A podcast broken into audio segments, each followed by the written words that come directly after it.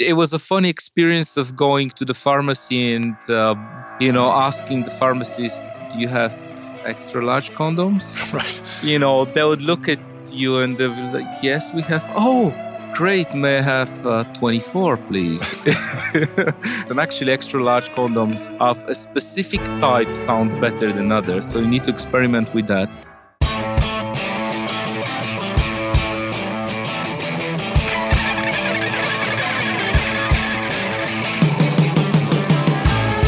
Welcome to Recording Studio Rockstars.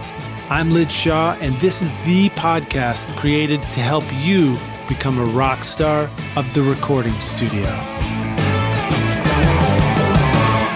This episode is sponsored by SonarWorks, helping you get the most out of your mixes by correcting the sound of the speakers and headphones in your studio so you get your mix right the first time. Are you sick of doing multiple mixes and still you can't get the low end right? How would it feel to have badass bass the first time? Get a twenty-one day free trial at sonar works dot com.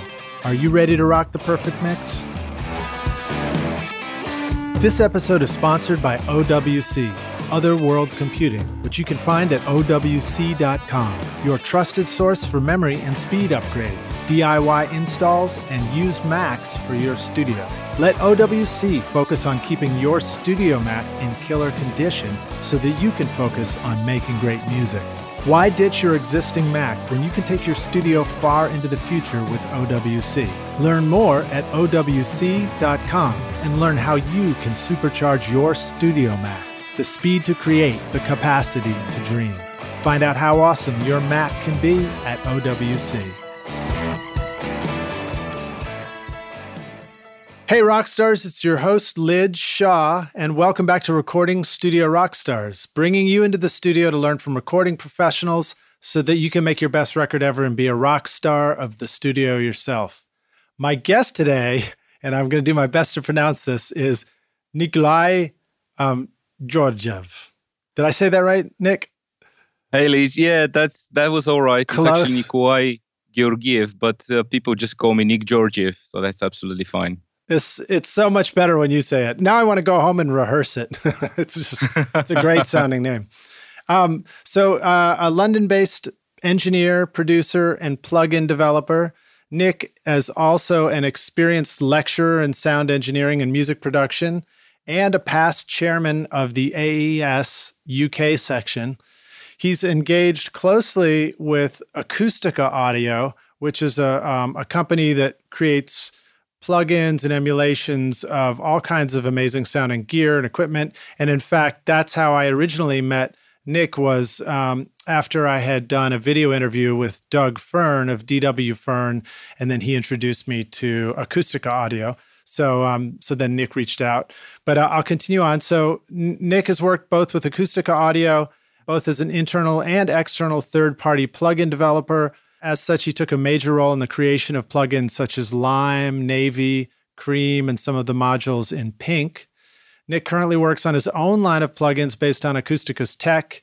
And uh, the reason why we sort of found ourselves on this podcast today, too, is because one day when I was browsing Facebook after we had sort of friended each other, um, I had discovered that Nick was posting some videos um, from exotic spaces with incredible reverbs all around the world. So you might find him firing a gun in a long industrial tunnel tunnel under a mountain somewhere, uh, maybe even floating in a boat when he does it, you know, or popping a balloon in a beautiful church and capturing the reverbs. And I've always found this kind of stuff super fascinating, so I knew that we would want to learn more about Nick's adventures to capture and recreate reverbs from the secret spaces around the world. I'm really excited to learn more about who Nick is, what he is creating, and even how we can recreate some of our own reverbs if we ever want to try that out. So please welcome Nick uh, Georgiev. Georgiev. I'll get it right one of these days, my friend. Nick, are you ready to rock? Yeah, let's rock. Awesome, dude. Such a pleasure to have you here. I mean, we were chatting about this before the interview, but just um, what a trip to just kind of go from connecting on Facebook to being on this podcast together. And, and I kind of love how small the world becomes through the internet like that. Yeah, it's it's it's really nice actually. I, I I have friends all over the world exactly for the same reason, you know, passion for sound and music. Well, so I've done a little bit of an intro, but tell us more about you, yourself. I mean, I, I I don't really know much about you, you know your studio world yet, or whether you have your own studio. So tell us briefly who you are and how you got to where you are right now. All right. Well, I started first as a K G B agent. Oh, also, I shouldn't probably mention. No, sorry. I thought that I should say this just because of my name. Um, well, I moved. Uh, so I've been doing sound for a very long time. I was fifteen when I f- did my first recording. I think about fifteen, fourteen, fifteen, sixteen, something like that. And I was basically the only guy who knew how to record something in my class at school. And so we thought that we're just going to record some songs, and uh, I had a lot of musicians in my class, and I was basically the only guy who could do it, and I just loved the whole process, so I started doing it more and more. What, what part and, of the world were you in when you were doing that? Oh, that, well, I'm from Bulgaria, so uh, that was some more than twenty years ago for sure. Um, so that was on some uh, four-track uh, tape recorders, and also I used, I believe it was SoundForge, some of the very early versions, where in order to mix, I had to use just a two-track editor and just uh, literally just take the two tracks, then record another two-track and just mix it without a fader, but just simply by using a percentage balance yeah. uh, in the software. Yeah, yeah. In this way, basically make a mix, which was actually a really good learning experience. It's like command line music. yeah, yeah, that that kind of thing. um, so, uh, so just just for an aside, uh, right when I started this. Um, recording Studio Rockstars early on in our Facebook group. And, and Rockstars, I, I encourage you, if you're not already in it, come join us in the group so you can meet the other Rockstars, share your music, talk about it. r s rockstars dot com slash f b will take you there.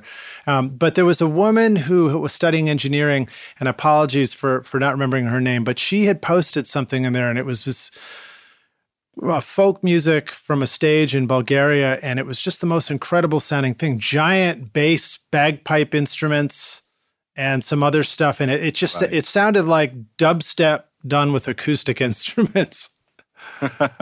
Right. So I think I know very well what you're talking about. So the bagpipe is a national instrument in Bulgaria, and actually, I mean, look, it, it, I, I'm not going to preach you here how great Bulgarian folklore music is. Um, Go ahead, man. Yeah, I'm I'm sold it's, already. It's definitely worth, you know, googling some of the some of the stuff that, that comes from there. Um, it's uh, famous for its uneven time signatures. So a lot of the a lot of the stuff done there, it's um, in seven eighths, nine eighths, eleven eighths, thirteen, sixteens, you know, these kind of time signatures. And uh, it's actually pretty tough to play that.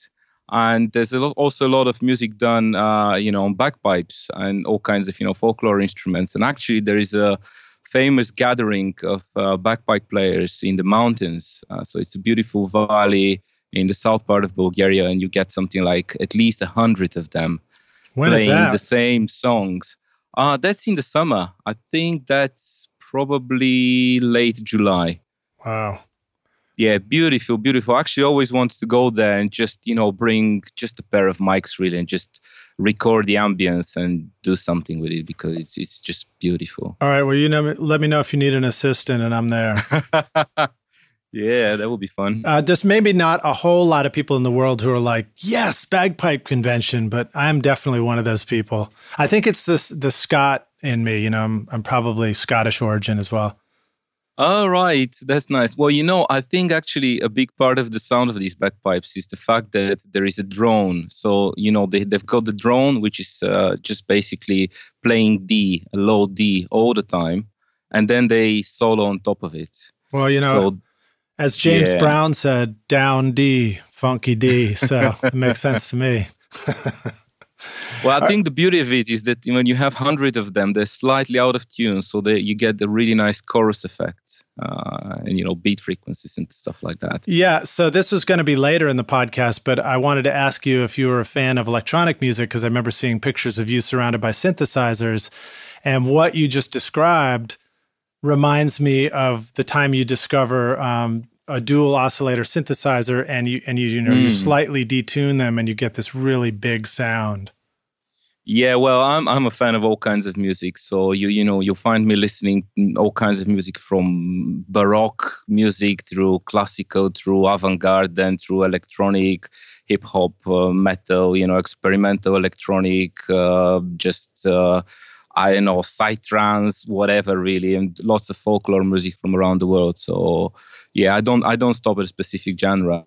Uh, but it's interesting that you say this about the two oscillators, because I think that, you know, working as a plugin developer and also someone who, uh, you know, samples reverbs and records the sound of acoustics, um, I've found that very often the beauty is in the imperfections and those small differences, uh, mm. which creates, you know, the, the beauty in the sound and what makes it interesting. I would agree. I'd say that there's a lot of...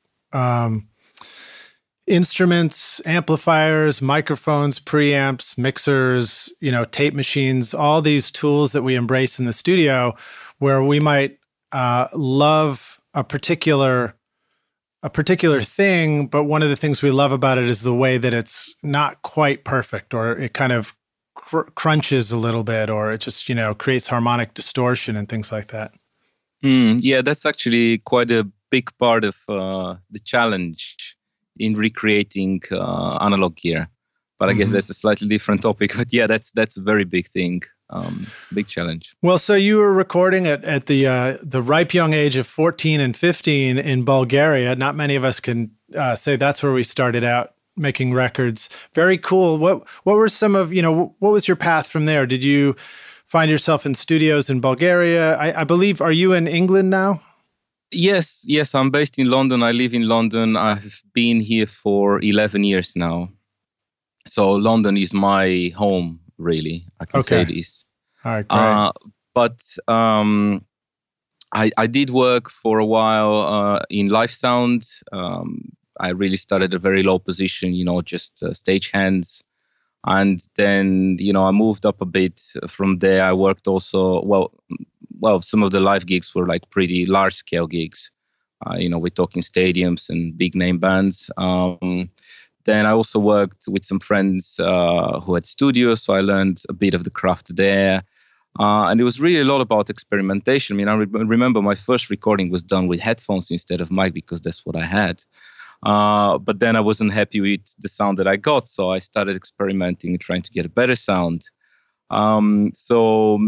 Yeah, I've I've been doing this for a while in Bulgaria, but really it's uh, eleven years ago when I decided that I'm definitely going to do this for a living. Mm-hmm. um, back in Bulgaria, I had a printing house and an advertisement agency. So, you know, it's a very different uh, world and, and life. Mm-hmm. And so I had that and music, you know, I was playing guitar, composing music, recording music, composing music for other people, mixing, stuff like that. Uh, but it was not my, you know, primary income. And so, you know, when it's not the thing that you do all day long, you can never be as good as you want to be. Hmm. Um, besides, I think that at that time, there was still limited information. You know, nowadays, there's a bit more information. You know, there's podcasts like yours, and there's all kinds of forums, magazines, videos, and so on. Uh, back in the day, it was not that easy to get information and learn. So I thought that the best way to do it is just to move uh, to the U K, study here, and just get surrounded by people who know the art better than I do. Yeah. And it's how it happened. I agree. When I went to school, there were a lot of things that I learned about recording from school, but one of my biggest benefits was just surrounding myself with other people who were trying to learn the same thing. Hmm. Well, I studied here. I did um, two years at S E London. Um, and then as soon as I left, I actually started, um, well, I was quite fortunate, you know, I should say, because a lot of students uh, have this problem that when they graduate, on the day after, they just don't have anything to do and they have to look for a job, where I had already built some contacts and I actually had uh, a booking for a, well, an album recording, which took fourteen nights, and we recorded it in this church uh, here in London. And the reason why we recorded it at night is because it was really noisy. You know, the problem with London is not that you can't find good venues, but that most of them are noisy. Mm. Um, So, you know, I was classical music, just classical guitar, an extremely good player. And um, by the time I knew pretty much what's needed to capture performance like this. And, you know, uh, funny enough, you know, I had worked a lot in the studios at uh, uni, and there was some really good studios. So, you know, there was a few S S L and Neve consoles, you know, decent se- selection of microphones and all of that. But as soon as I went there and, you know, I heard how that instrument sounded in this beautiful, beautiful space, I think this is where my love uh, with, uh, you know, acoustic spaces and reverbs uh, mm-hmm. began. And yeah, I just, it just, just this whole thing happened, and the album was recorded very well. And, um, you know, the friends of that performer just loved the recording, and then, then they called me. And so this is how basically I started Uh, freelancing as a recording engineer here in London. Well, let me ask you this, Nick. Um, what are some of the things that you remember about how you recorded a classical guitar in a in a church like that? Was there a particular miking that you used that you, that you want to talk about? Yeah, I can talk about this actually. You know, I um, I cheated a little bit, sort of speaking. So because while I was a student, I had to write this uh, assignment and, you know, perform a research on the recording of a specific instrument. What I did is that I contacted this player, same player that I recorded after this. Um, and we just took a bunch of mics, and we spent a couple or maybe a few actually twelve hour long sessions uh, in that same space. And I used every possible stereo technique that you can think of. So, you know, I went through A B, you know, I went through near coincident, you know, X Y, some bloom lines, uh, mid-side. I went for, uh, uh, you know, R T Fs and all kinds of uh, near coincident techniques with cardioid microphones. And I just, you know, built an idea of how these techniques sound like on that instrument in that space. And I also tried lots of different distances, which is actually a very, very big uh, factor when you record an instrument in a space like this. And I guess the biggest challenge here was that the player himself was a purist. So one of the requirements for me to get the job and record the album was that I will record him with two microphones only. Now, I know that's one instrument, but, you know, if I could choose today, what I would do is I would put two mics close near the instrument, say mm-hmm. between a meter and maybe up to two meters if the space is not very reverberant. I will most probably use omnidirectional microphones because there's no um, proximity effect, and generally the sound, I find the sound a little bit more natural. Yeah. Um, and then I would put two other mics further back so that I can capture a bit of the reverberation. And the trick here is that because the classical guitar is such a small instrument, um, you want to keep the close pair narrow so that you get a good focus in the center of the stereo image. Because if you spread it too much, you're going to lose the focus and the instrument won't sound the way it should. It's just simply going to start bouncing from, you know, the left to the right speaker, mm-hmm. and you're going to lose the focus. But if you keep it narrow, the problem then is that the reverberation around the instrument is not captured mm-hmm. uh, in its full width. So this is why I would prefer to have also a room pair. Mm-hmm. Uh, the trouble is that the guy simply didn't want this. So the whole mixing of the album, funny enough, was done by simply moving the mics either closer or further away from him, and just literally by adjusting the distance by ten to twenty centimeters at the most, uh, you would get different colors. And then if you get further away from the instrument, you would want to space the mics a bit more to compensate for the distance and, you know, get the same uh, stereo width. Yeah, that's interesting. Um, the thought that comes to mind is the, um, oh goodness, I'm gonna, I'm gonna butcher my technology, but maybe it'll rescue us. When we talk about the radial um, dispersion of sound, you know, A, a narrow, um, a narrow footprint, you know, captures the sound up close. But then, as you back up, it's it's you know you you you picture this the the square getting much larger um, to capture the same amount of sound. Um, and I'm forgetting what the the uh, math equation is for that. It's like, you know, four times the sound or the square. Oh, right. Square. Yes, yes, yes, yes, yes. Um, yes. No, no, that's exactly what you're describing there. And and actually, I find these very common for, for my work. So, you know, as I said, I actually record most of the things that I record in uh, spaces with uh, cool acoustics. Yeah. So I, I'd much rather record in, in a nice live room that has, you know, sound than in, in a dead live room. And I find it that the further away that I'm from the instruments, um, the more I space the mics. Yeah. So um, couple of observations. You talked about getting, you said get close to the instrument, and you said one meter to two meters. And what's funny is for many of us in the studio, when we think of close, we're thinking of a fifty-seven jammed right up on a guitar amp speaker, you know. So, and then you made the comment that um, it's okay to use directional mics because there's no proximity. Well, you're, I believe you're right. At one meter to two meters, we ha- we're not close enough for the proximity effect yet, right? All right. Okay. So I can expand a bit on that. So because this was a recording of classical music, the idea here is to capture it as natural. You know, the sound should be as natural as possible. And for that reason, I would stay away from the instrument. So one meter is pretty much the minimum uh, you want to you want to have. Yeah. Between the mics and the instrument. That's specifically for guitar. Um, now, of course, that if I'm recording pop music or something that, you know, would benefit from that super close miking, I'd go for it. Mm-hmm. So I wouldn't limit myself to that one meter rule, but that's specifically for classical music uh, and that instrument.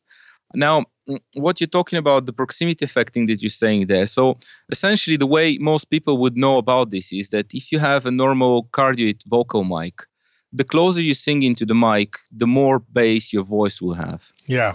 Right? Now, so usually microphones are measured at about one meter of a distance. What that means is that when you go to the website of the manufacturer and look at the frequency response, that's usually given at a meter distance. So if you see a flat frequency response there, it means that if you sing closer, you know, from closer distance into it, you're actually boosting the lows in comparison to what's displayed there on the graph. Now, what a lot of people actually don't know is that as soon as you reach that critical distance and you start getting further away, the proximity effect actually works in reverse. So you start losing low end. And that can actually be a really, really big problem for room mics, unless that's what you want. Uh, but so omnidirectional microphones, or microphones that pick up the sound from everywhere, by definition, or at least if they're perfectly designed, you know, they're pure omnis, by definition, they do not exhibit proximity effects. So it doesn't matter if they're close or if they're far, they will deliver always the same frequency response. They won't boost the sound, they won't uh, the, the low frequencies, they won't cut the low frequencies. But cardioid microphones, for example, always do this. Figure of eight microphones, which most ribbon microphones are figure of eight, do this. Yeah. So um, there's a lot, you know, to be known uh, when it comes to polar patterns, actually. Yeah it's, yeah, it's a big thing. I think of my Coles forty thirty-eight ribbon mic, and that has a lot of proximity effect. Now, but what I don't remember is whether all figure eight patterns always have more proximity than a cardioid. Is that true or not? Um, in general, that is true, yes. Um, so, you know, the way these go is uh, Omni doesn't have any proximity.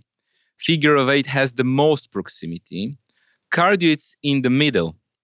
Uh, so actually, I don't know if you know this, but if you get your Coles uh, forty thirty-eights, which are figure of eight, by the way, they're perfectly symmetrical figure of eights. Hmm. And if you put an Omni mic right on top of the Coles, and then you blend them, what you're going to get, you know, blend them fifty-fifty, uh, what you're going to get is a cardioid polar pattern.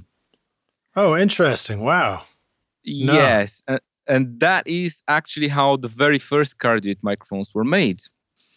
Um, and uh, yeah, this is actually why the cardioid microphone will be sort of in the middle when it comes to proximity effect. Oh, that's very uh, cool. And another interesting observation, actually, since we're on the on the subject, is that um, when it comes to figure comes to figure of eights, so my impression is that generally speaking, small diaphragm condenser figure of eights uh, sound really thin at a distance. then a large diaphragm figure of eight usually sounds a little bit better. So if you think something like uh, an S, um, sorry, an um, U eighty-seven or a T L M one seventy, a C four fourteen, you know, any one of these like typical large diaphragm mics that has also figure of eight polar pattern, that behaves a little bit better at distance. You know, you don't lose that much low end. But ribbons actually, Um, you know, they always have a little bit of an exaggerated low frequency, mm-hmm. uh, you know, sort of a boost kind of thing. Now, I'm not one hundred percent sure about this, but I believe this is because you have a resonant frequency that's placed in the low frequencies with ribbon mics, and with condensers that's in the high frequencies. So I, if I want to use figure of eight mics as room mics, I usually go for ribbon mics because they usually sound fat, you know, even yeah. at a distance. Yeah, that, that's totally been my experience, but it's so cool to hear it described as far as why that's the case. And, you know, I, I another mic that we talked about recently on the show with uh, John Cunaberti, and then uh, my friend Matt Boudreau over at Working Class Audio has been talking about this too, is the uh, the A E A R eighty-eight stereo mic. Um, I think I'm getting the the model number right, but I imagine that's probably a great choice for a room mic um, for stereo if you want to get back where you've got that, that dual figure. Yeah, of it. yeah. So that's, yeah, exactly. So that, I mean, I, I believe that I know which one you're talking about. That would be able to do both Bloomline and Midside, right? It's I like, think it's so, a little yeah. bit like the Royer S F twenty-four. So it's two, it's two capsules above each other. Yeah, yeah? exactly. Yeah. So, well, the beauty of a microphone like this is that um, because the capsules are so close, you will never get any um, phase differences in the low frequencies, which means that if you mono uh, the room mics, if you, you know, put them in mono for whatever reason, you're not going to get any really phase issues yeah. with the recording. Yeah. Um, which actually sometimes, which I...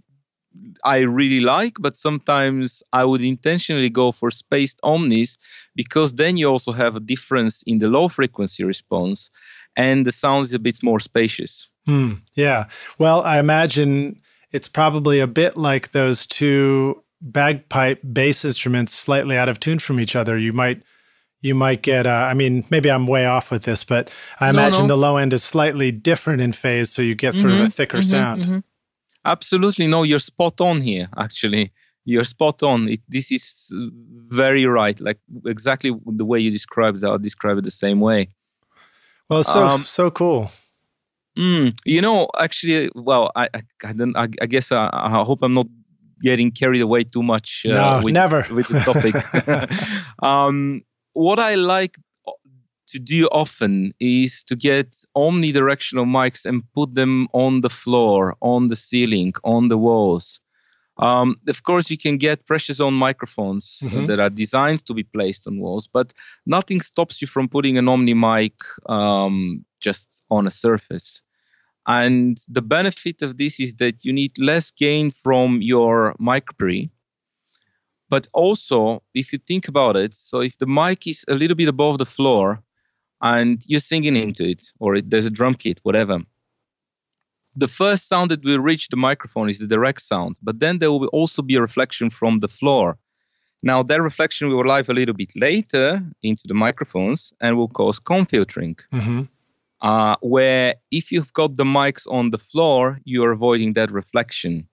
And so, actually, the practical result of that is that... Um, It's almost as if the space is a bit larger and the sound image is a bit clearer.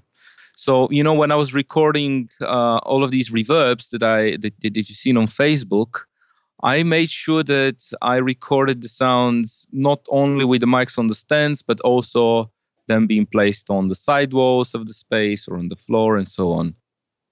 So cool. Well, that actually reminds me of one of the things I learned when I was recording drums with Steve Albini up at Electrical Audio in Chicago, mm. is he he would, you know, mic up the drum kit close, and then he would also put a pair of, of what we would just call ambient mics down on the floor, sort of to the left and right mm. of the kit and out a little mm. bit. And and on the very first session I was there at, he used these uh, Altec Coke bottle mics. There were Omni capsules, and he would lay it down on the floor, but then he'd tape it so that the the capsule element went even lower and sort of tilted the mic slightly up so that the capsule was down on the floor level. And um, embarrassingly, I, I didn't see it there, and I backed up and I and I just about stepped on his microphone on my first session, but uh, I learned quickly. um, and I thought that was a really cool trick. Um, and, and it gives you, you know, I think my understanding of it is you have a direct sound uh, from the drums approaching the mic, and you do get a reflection, but just not from the floor that's right there. You don't get a reflection until that sound goes to the farthest wall and comes back again, which would, you know, should make it sound like a big room like you just described. Yes, and actually a thing that you can try with such kind of setup is you can just get a, a bit of acoustic foam. Uh, you know, just the stuff that people use to make their uh, control rooms too dead and uh, kill the, the mid and the high frequencies yeah. without treating the lows. Uh, but you can just get a bit of that and a rubber band and just put it under the mic. Just put the rubber band to hold it in place. And just place the mic on the acoustic foam. And what that will do, it will also isolate it from the vibrations of the floor. So mm. this may be something that you want or maybe something that you don't want, but it's something worth experimenting with because um, it just changes the sound quite a lot. It just basically decouples the mic from the vibrations of the floor. Very cool, um, yeah. And and actually, this is also something that people with small live rooms can try. So imagine that you've got a really small space where you're recording drums and you want to capture the cymbals. Well, you can actually, rather than going for cardioid mics, you could go for omni mics and just stick them to the ceiling. Just make them touch the ceiling. And I find this works usually better with small diaphragm mics. Interesting. So it's the same idea as the floor, but just doing it with the ceiling instead. Mm-hmm. And you're avoiding the reflection from the ceiling, which reduces the comb filtering, which means that the cymbals will sound clearer and more present. Yeah, that makes great sense. Well, so very cool to talk about all these miking techniques, and I'm glad we dug into that. Um, tell us, you know, you've you've also somehow along your, your journey learned how to program and create plugins and, and that sort of thing. Talk a little bit about, you know, what you studied for that and briefly bring us through the story of you learning how to create plugins yourself. All right. So I, I should admit that I'm not some kind of hardcore program, hardcore programmer. You know, I'm not... Uh, I'm a geek, you know, clearly quite technical, but uh, uh, not, uh, I, I don't program as much. I mean, I've I've got an idea, you know, yeah. I, I've studied a bit of that. I actually studied that a, as a kid, you know, we used to write some uh, viruses that we would install on, uh, you know, the school computers back, for fun. Back and when you worked for the K G B, you mean? He, he, well, no, that was actually before that, before they bribed me. no, no, no, but it was all, all very innocent because we always had the antivirus as well written and we were just mocking the teachers at school. And yeah, we, anyway, I, I've got a, I've got an understanding of it and, and, and I know some of the basics, but I'm not a really good programmer. Uh, the thing is that, um, so I'm using Acustica Audio's technology to create my plugins. Mm-hmm. And so that's based on convolution. But it's so, you know, when, when I say convolution, you could think of Logic's Space Designer Reaver plugin, or you can think of uh, Wave's Q clone, or you can think of uh, Altiverb, or, uh, you know, there's there's quite a few of these that, that are based on, on convolution. Uh, except that they are, well, if I may say so, they're not that advanced uh, because, um, you know, what is really convolution? Well, it's like taking a picture of, well, you literally run a, a sample through a test tone sample through a device and you can capture its behavior. But what you capture is static. Mm-hmm. And, you know, just to give you an example, if you um, say you want to capture the sound of your ten seventy-three, you know, uh, mic pre, now that has a bunch of things that need to be emulated. And if you run a single impulse response through it, you'll be able to capture some of it. Mm-hmm. But you will have the behavior of that pre at only one specific gain, uh, input gain. But we all know that when you shout, when you're singing into ten seventy-three and you really shout into it, you start getting the saturation. Mm-hmm. So the imperfections. Exactly. But actually, that's something that you want. And so what you really need to do here is you need to actually create something that is rather more like a video. So you need to uh, capture the behavior of that device not only at uh, you know normal input levels, but also at really hot levels and also at low levels, and emulate these dynamically. So uh, you know normal convolution doesn't actually work for this. Fascinating. But the yeah. point, the, so so you know it's it's it's actually what that that technology is called nonlinear convolution. Mm-hmm. Uh, and I can dig into it, but I guess that's not really the point. The point is that it allows you to capture all kinds of devices without having to know how to program, which is awesome. You know? I think that's encouraging. So, that gives us all hope. yeah, yeah, yeah. Well, basically what you need to, to, to be able to do is to record uh, very well. So mm-hmm. you need to be a damn good recording engineer. And surprisingly, I have a bit of experience in that. And um, well, so good. We're in the right place to talk about that too. So great. yeah. So it, it's actually, yeah, mate. I mean, honestly, you know, I was recording these reverbs um, about a month ago, uh, just here in London, you know, and I found these crazy tunnels with some really interesting flutter echoes, but like really long flutter echoes. And I thought, wouldn't it be nice if I could record this to tape?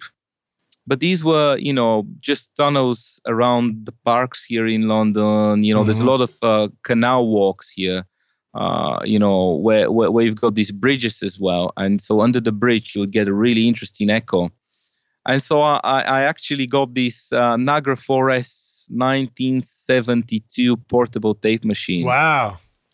And, and I tracked there. And do you know what's the biggest challenge? It's the gain structure.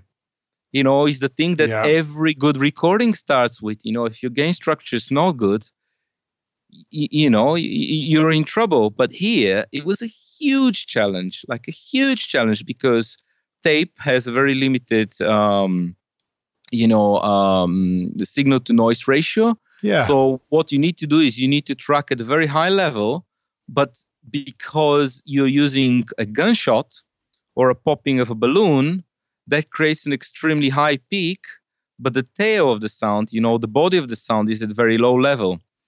So you need to peak literally one or two dBs below the clipping point of the tape. You know, you need yeah. to hit that saturation curve perfectly. Otherwise, you end up with a lot of noise or distortion. Well, I was going to say, you just need to go to Abbey Road and go have a conversation with George Martin, you know, if you could go back in time and find out how they did the piano chord in A Day in the Life. But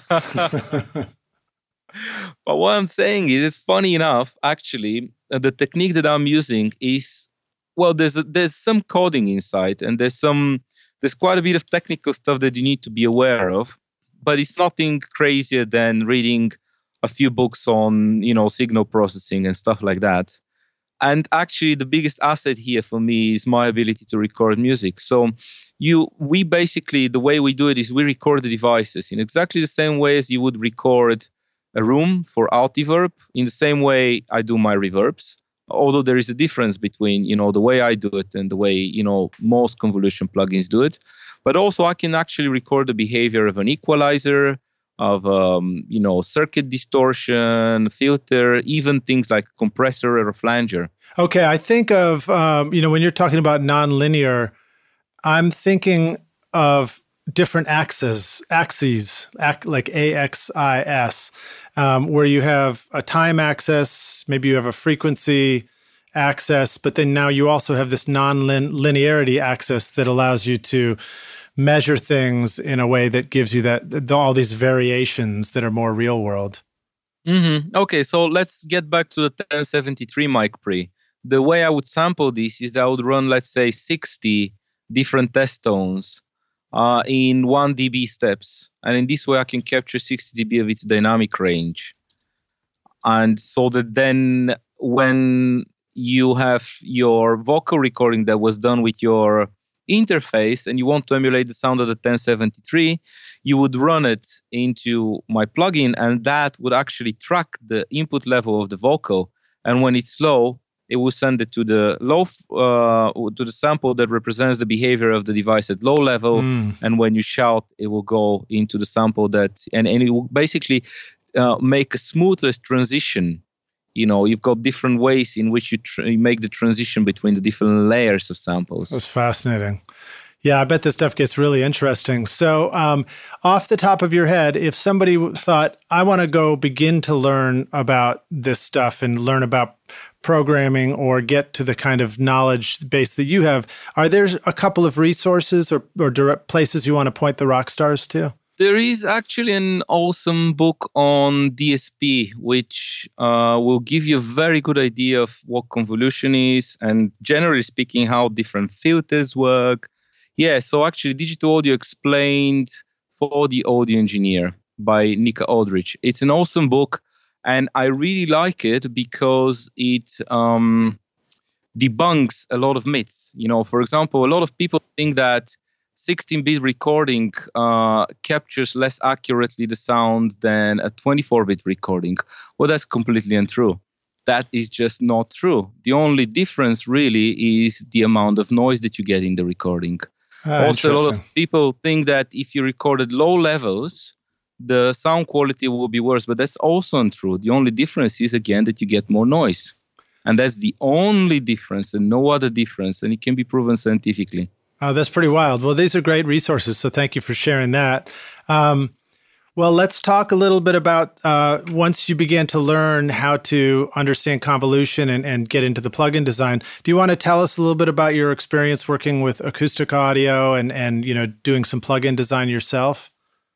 Yeah, sure. Well, I, I um, basically installed their software some, I think six years ago it was, and I really liked the sound of it. So there was just a free thing that, you know, you could install and just try it. And I was so happy with it. I, you know, just had a lot of experience working on boards like S S L and Neve. And um, I just couldn't find that sound in plugins. And so I installed that. Actually, it's called Nebula. And so, you know, the way we were talking about um, how you can actually sample devices and, re- and spaces and things like that, mm-hmm. uh, rather than program them. Because a lot, what a lot of developers do is they try to, let's say they're building an equalizer or a compressor, well, they will open it and they will figure out, well, there's like this inductor there, this resistor there, that capacitor there, that valve there, that transformer. And they'll try to model the behavior of each component and mm-hmm. then build a mathematical system that emulates the whole thing. Well, again, the way we do it is we simply record the sound of it. Um, and so... You know, the way you've got something like Contact, which is a sampler for instruments, Acustica has a similar thing called Nebula, which allows you to load samples of different devices. Okay. And so Nebula currently is in version four. Uh, I think, well, I don't have the figures, but even during version three, there was something like ten thousand libraries. I'm not talking about wow. samples. I'm talking libraries. Yes, okay, well, some good, some not good, you know, some excellent, some pretty rubbish, but we're talking about ten thousand libraries of all kinds of devices. Now, uh, there is, um, so it, it's a sampler for gear, basically. And so that's the thing that I got, uh, you know, I got the free version of it some six years ago. I really liked the sound, so I contacted the C E O of the company. At the time, it was one or a two-man company. Now it's a growing, you know, constantly expanding company. Mm-hmm. But, and I said, mate, that just sounds awesome. I, what's going on here? And, uh, you know, I just then read about it. I, I saw that it's different tech, like completely different tech from anything else on the market.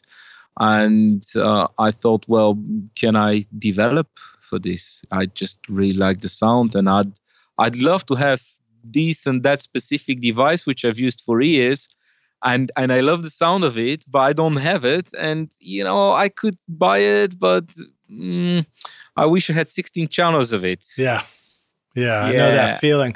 All right, so um, then did you? So then you began to do some testing and and sort of cr- help create the models for different plugins for them. Yeah, at the time I was involved with the A E S, and so what we did is we we we we used to organize lots of lectures. There's a very interesting resource actually. I mean, if you really want to geek out uh, on YouTube, there's the A E S U K section YouTube channel, And so we'd organize ten events every month. Uh, sorry, that's that's too much. ten events every year, ten lectures every year mm-hmm. here in London, free events. Um, and I invited Giancarlo to do a talk, who's, you know, the C E O of the company. And he basically went into the geeky stuff and explained how the tech works. So that was my first lesson. And then we ended up in the pub, having a few pints, chatting about, you know, everything really, audio and music. Yeah. And uh, how the whole thing began. And then I started learning the platform little by little, uh, reading any resources that I could find, asking him questions, asking tech support questions. And then, you know, I just got a job to record a device, and that's how the whole thing started. So, you know, as soon as I learned a bit the craft, I decided that it's time for me to create something cool. That's very cool. Well, um, what uh, would you like to give a shout out to any of the plugins that you worked on that the rock stars might want to go check out? Uh, well, they probably want to check out, uh, you know, well, okay, I- I'll mention Pink too, because it's a really popular choice uh, for many people. I have to admit, I did almost no work on that one. I sampled one of the E Qs only. Uh, so there's, I think, five E Qs in this new version. The old version, there were only two in the first version. Now there's five. So I haven't done like as much of the work on that one, but that doesn't really matter. It's an excellent plugin. Um, it emulates a famous American um, console, should right, I say? Right. All, all the all the consoles we hope it would emulate. Uh, well, yeah, it's it's it's it's a clean, upfront, in-your-face sounding, punchy, um, popular for rock music console. If that makes any sense. Yeah, well, that's all right. It's all right. I, I understand, but um, um, we can't it, mention it, anything by names. But the plugin, how does Pink work? So you would you would load this plugin, and then you can choose some of the different console and E Q emulations.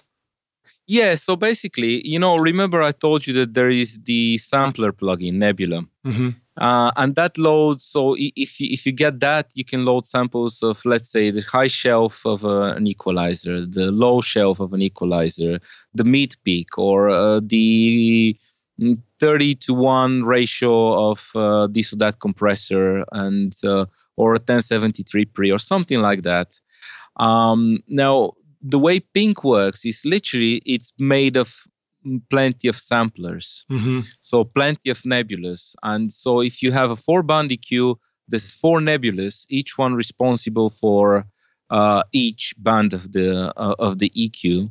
Then if you have a circuit distortion uh, emulation, which, you know, makes the sound of um, the mix bus, Uh, then that's another nebula sampler. Then you have a compressor, that's another nebula sampler. So actually what you see there, uh, it's plenty of samplers under mm-hmm. one single skin. And, you know, what, I mean, the really cool thing about this is, you know, if you think about it, is that you're not trying to recreate the device. You're extracting the sound of it. So if you think, you could think about it in this way, use any kind of synthesis to recreate a piano. Is it going to sound like a piano? You may say, ah, that sounds a bit like a piano, but it's not going to sound like an acoustic piano. Mm-hmm. Oh, oh, okay, I'm exaggerating the difference here. You know, algorithmic plugins can be very good, uh, but there is this little thing that you can actually capture when you grab, you know, when you just have it from the device itself. And so, Uh, for example, the equalizers, the way, you know, we decided to make them is that uh, rather than having uh, four bands of your five fifty model, for example, of some, you know, you would have, uh, you know, a, you would be able to choose whether you want the low bands to be from model A or model B or model C, you know, and, and, and, and so actually you can then merge the impulse responses of different bands and create your own analog E Q. Mm, so that's speaking. Fascinating. So I imagine it takes, you need to give yourself a little bit of time to just get to know it and get to know what these different sounds are so you can put them together. And when you talk about the um, modeling uh, components within something versus uh, this convolution where you where you actually measure the actual device. It's almost like um, offering somebody, like, we've recreated all the colors that that Van Gogh would uh, paint with, and now you can have all those colors, versus a convolution plugin which measures actually, like, well, what would Van Gogh do with all those paints if he painted right now? How would it look? Yeah, so. some, yeah, you could you could see it that way. Just uh, yeah, thanks for humoring me on that one. I like to t- do weird analogies, but uh, well, very cool. So so you you did that. Um, Let's take a break for a moment. We'll come back in for the jam session, and we'll really dig into talking about reverbs and sampling these spaces. And, and you know, rock stars, we can even get into um, educating you a little bit on how you can go begin to learn this stuff yourself as well. Um, a reminder that we'll have links to stuff we're talking about um, in the blog post in the show notes. So if you're on your mobile device, just click through and it'll take you right there. And uh, also, rock stars, if you're getting into mixing right now and you want to take my free basic mixing class called mix master bundle dot com. Just go there and you can download multi-tracks. I'll show you how to mix in any D A W using free and stock plugins, so you can begin to uh, get some of these basics down and get to the more advanced stuff. We'll see you guys in just a minute for the jam session.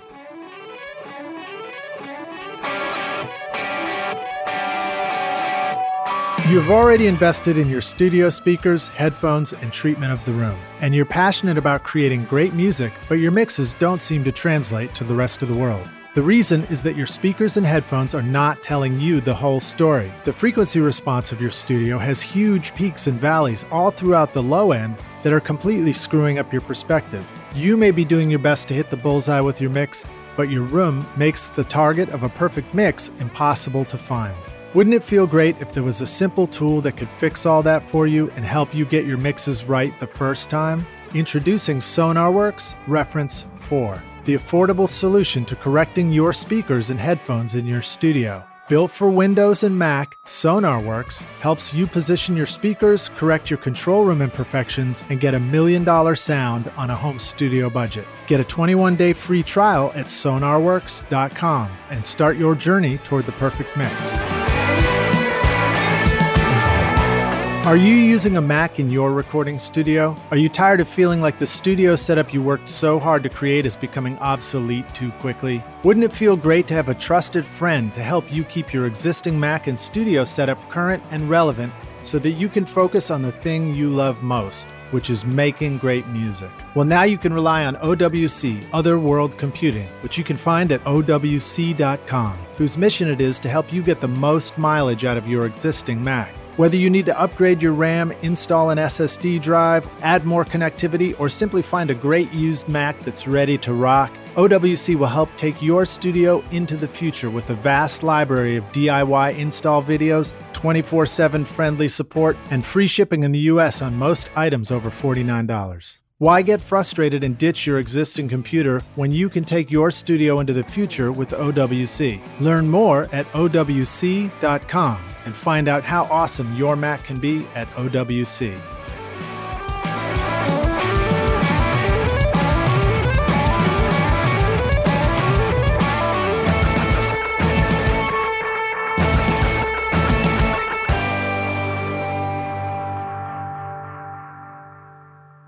Hey, Rockstars, we're back now for the jam session. My guest today, oh my goodness, is Nikolay um, Georgiev. I can't even pronounce it. Nikolay Georgiev. Yeah, when you say it, it's great, man. When I say it, I just want to keep practicing. So thank you. Thank you for your patience, Nick. Um, so we're going to jump back in for the jam session. Nick, you ready to jam? Yeah, let's jam. All right, dude. Um, I know you've got another book you want to tell us about, and then I really want to dig into talking about um, how you, you know, your adventures to capture these reverbs and what you're doing to recreate this stuff and what's coming and all that. So let us know. I think you you remembered a book you wanted to tell us about. Yeah, so other than Nika Aldrich's book on digital audio, uh, because you asked about it, uh, there is another one. Actually, you could just go online to d s p guide dot com.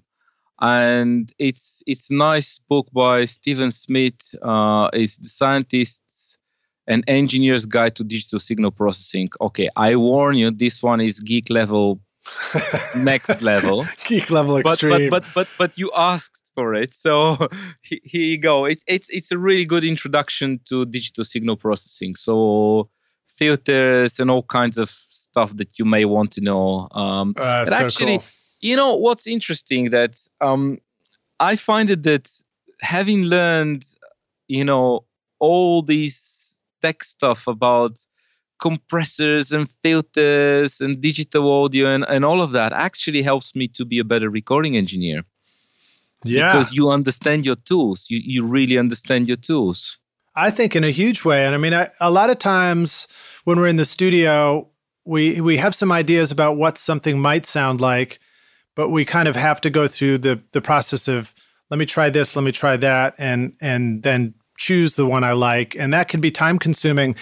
But it's wonderful when you remind us of things like, you know, when you, when you talk about how the small diaphragm condensers um, and I think you said figure eight, um, when they're backed from the source, they tend to sound thinner and not have the low end, whereas, you know, the resonance of a of a pair of figure eights on a ribbon mic has that deeper response. And and it's those kinds of understandings that help us uh, make the right decision quicker in the studio, I think. Yeah, yeah, absolutely. I agree with you. Actually, if you want me to expand a bit on that, dynamic mics usually have the resonance in the high mid frequency, and you will see that on an S M fifty-seven, M D forty-one, you yeah. know, you name it. It's rare to have something that doesn't have that peak in the high mid frequency range. Um, you know, maybe an R E twenty is a bit of, of like of an example where they've tried to, you know, remove that.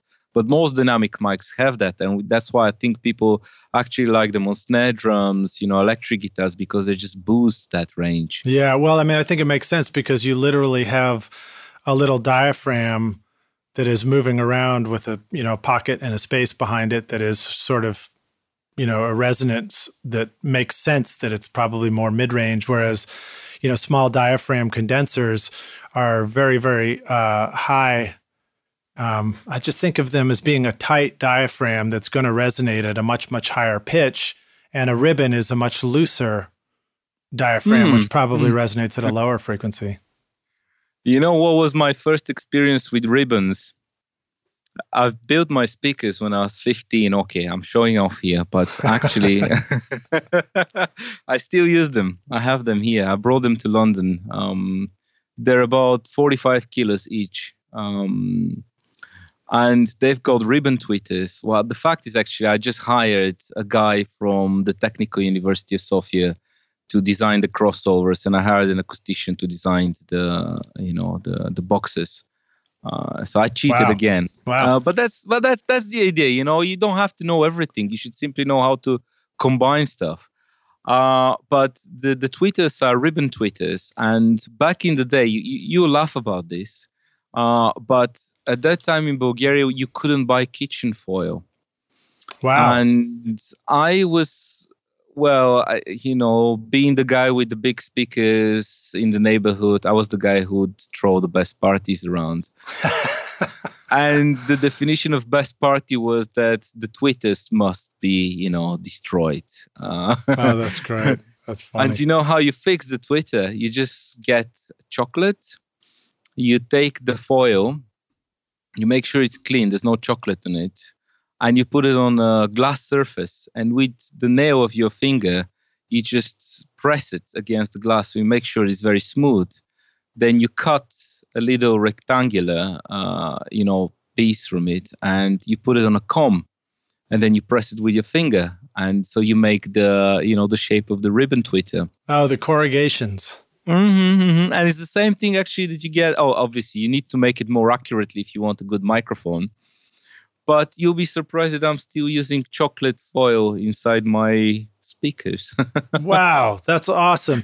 I'm sure all the um, all the you know the the professionals who are re-ribboning our Coles forty thirty-eights for us are just like rolling right now. They're they're pound- pounding their desk in frustration. But I love hearing stories like that. So that's great. Um, awesome, man. Well, let's jump into reverbs. Um, mm. Tell us more about, now you had these wonderful videos on Facebook, and I don't know if you're going to be including them on YouTube or somewhere where, you know, where we can include that at some point. But um, what I saw was a video of you in some amazing looking location, you know, a cave or a tunnel or, or, or a space like that, or a church. And you're you know, playing something or you fire a gun, you just hear this reverb going forever. Um, talk about, you know, tell us about your adventure. Maybe share a great story about getting into this. And, um, you know, what, what, what was your inspiration to do this stuff? Okay, well, as I told you, about six years ago, I got involved with Acustica Audio, and and I started learning how to develop plugins with them. And so the platform allows you to capture pretty much any kind of audio system that it's does not exhibit pitch shift. So, you know, with convolution, you cannot do pitch shifting. Um, most okay. convolution cannot do distortion, but actually Acustica's one can do distortion. And so, you know, if you combine the two things of me being the guy who's recorded so much on location, like literally I've recorded probably ten times more music than I've recorded in studios, you know, on location than I've recorded in studios. So I've recorded, I've done a lot of recordings in studios, you know, mm-hmm. and there's a great benefit on working on a good desk like an S S L and having all the comfort. But there's just something about working on location, working in acoustic spaces that, you know, when you bring the drummer inside that that space that that echoes in a specific way, or or, or a violinist in, in a church, or, you know, something like that, they just, you know, you can see it on their faces. They get inspired. And so when the performance is good, that charges everything, including yourself. And so I just love recording on locations. And there's something else about it that you have to make decisions during the recording process, which are pretty much mixing decisions. Mm-hmm. So in a way, there's not much hassle in the mix process. You've already committed to a lot of the things and you can't undo them. So I like that flow, you know, that kind of workflow that just doesn't put the brakes and just, oh, should I choose this? Should I do that? Can I change this? No, it already sounds good. It was perform and performed with that sound, mm-hmm. and it's there. And so, you know, this is part of my philosophy. It's like, how do I make the best recording that I can? Um, so, you know, combining these two things, the plugin development and my, uh, you know, experience and, and love for recording on location, uh, it was just the most logical thing to try to do some reverbs. Um, it's it's interesting because a lot of people want to get that Bricasti, that Lexicon reverb, you know, that Eventide, and there is a lot of beauty in those devices. You know, I I think that there's plenty of space for devices like this in a mix than there is the same space for a good, uh, you know, live room uh, where you put your room mics. Mm-hmm. And so they're different kind of sounds. Uh, but I thought, you know, I was listening to, well, I, I'm not going to name brands here, but I was listening to some impulse response-based reverbs based on real rooms. And I thought, well, it sounds all right, but I don't get what I get when I actually record there. And to be fair, even with the reverb that I'm building, I don't get the same sound. You know, there's nothing like moving the mics. And because if you think about it, if you put a drummer inside a space, it's not just the sound of the space, but it's rather the fact that the drum kit radiates the sound in all directions differently. Right. So, you know, like the way the drums sound from behind and from the side is different from the way they sound from above or from the front. Yeah. And so, so when you have a drum kit inside a real space, there's nothing like walking around the space and finding that sweet spot and putting the microphone in that sweet spot. Well, that's a that's a really eye-opening description of why it can be challenging to try and recreate real mm. drum room mics using some sort of reverb.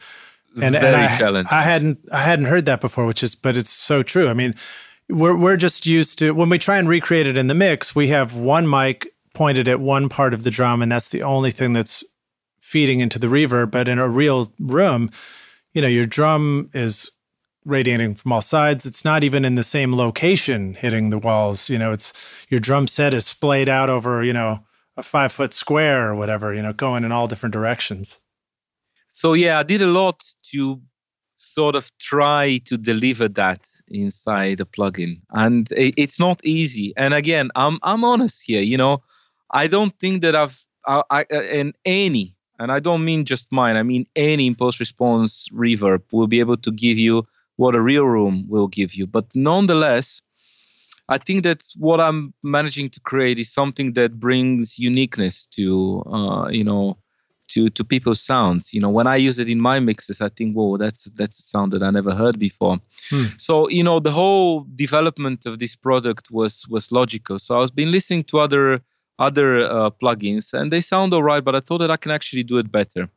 And the reasons are a few here. I think, first of all, is the technology itself. I mean, I can get into the nitty-gritty stuff here, and I can tell you why I think that uh, using Acustica's nonlinear convolution can give you a slightly, it's a slightly better representation of the space than other convolution reverbs.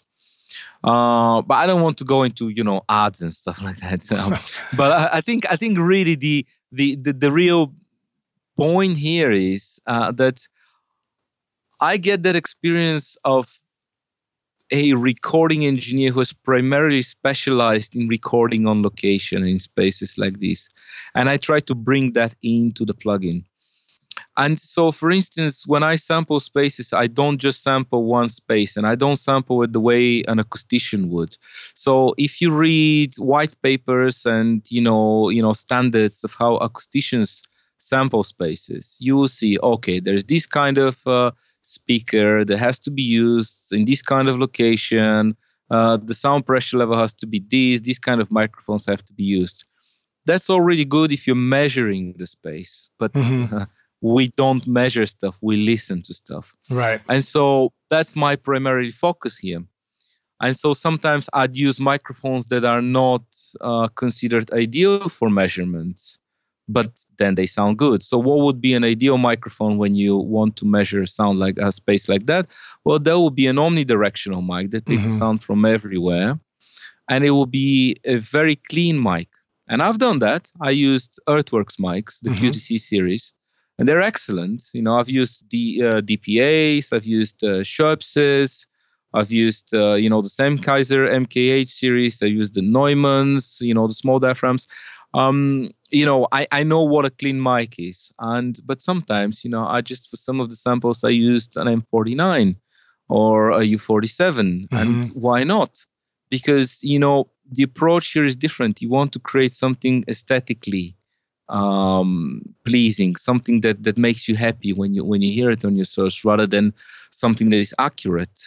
Right. I mean, um, even if we're just putting up room mics while we're recording in a real space, we're going to want to choose mics that that we like the sound of the most, and they may not be the most um, clean, flat mm-hmm, frequency mm-hmm, response.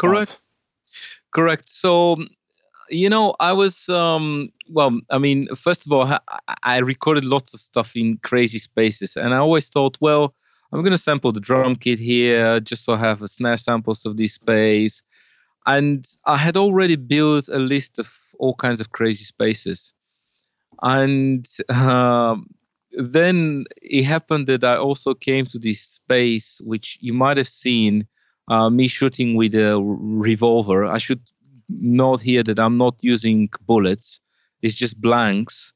And actually, that's not just for safety reasons, but because the sound's better.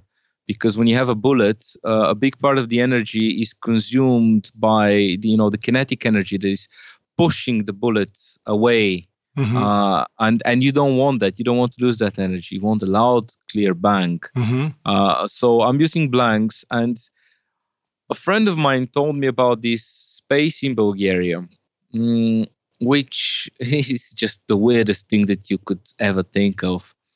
Um, it's a tunnel.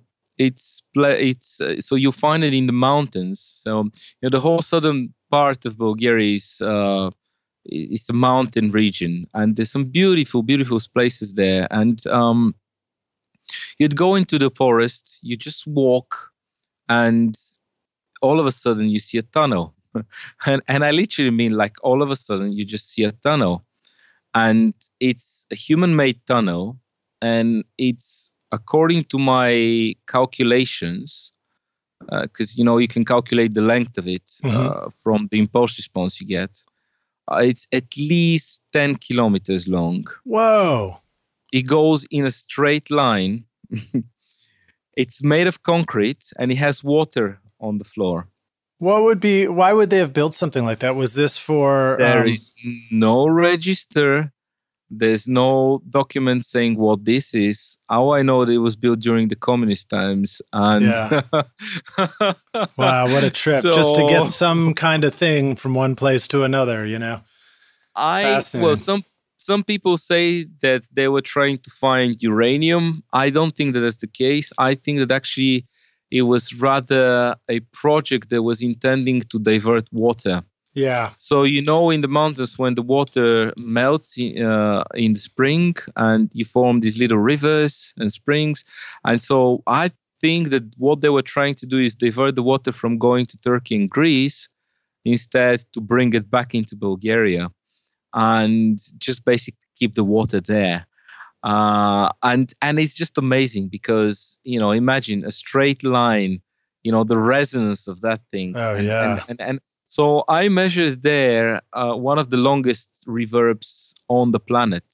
Wow. Um, it's one hundred seconds of reverb. Amazing. one hundred hertz. Amazing. Well, so I remember, and I've talked about this before on the podcast, but there was... Um, a website, there was an art installation in a grain silo up in in uh, Canada called, I think it was called silophone dot org mm-hmm. or something like that. And they created a thing where you could upload your, your wave file and then they would play it through the silo and record it. And then it would automatically be ready for you to download. So you could have a twenty second reverb, reverb on something. And I thought that was a lot. So one hundred is, uh, is more. Yeah, well, keep in mind that at one kilohertz, so, you know, in the mid-frequency range, that will be about twenty seconds. So usually with spaces, the way it works is that the lower you go in frequency, the longer the reverb time is. Oh, okay. More energy. Yeah, it just takes a lot more time for it to be absorbed.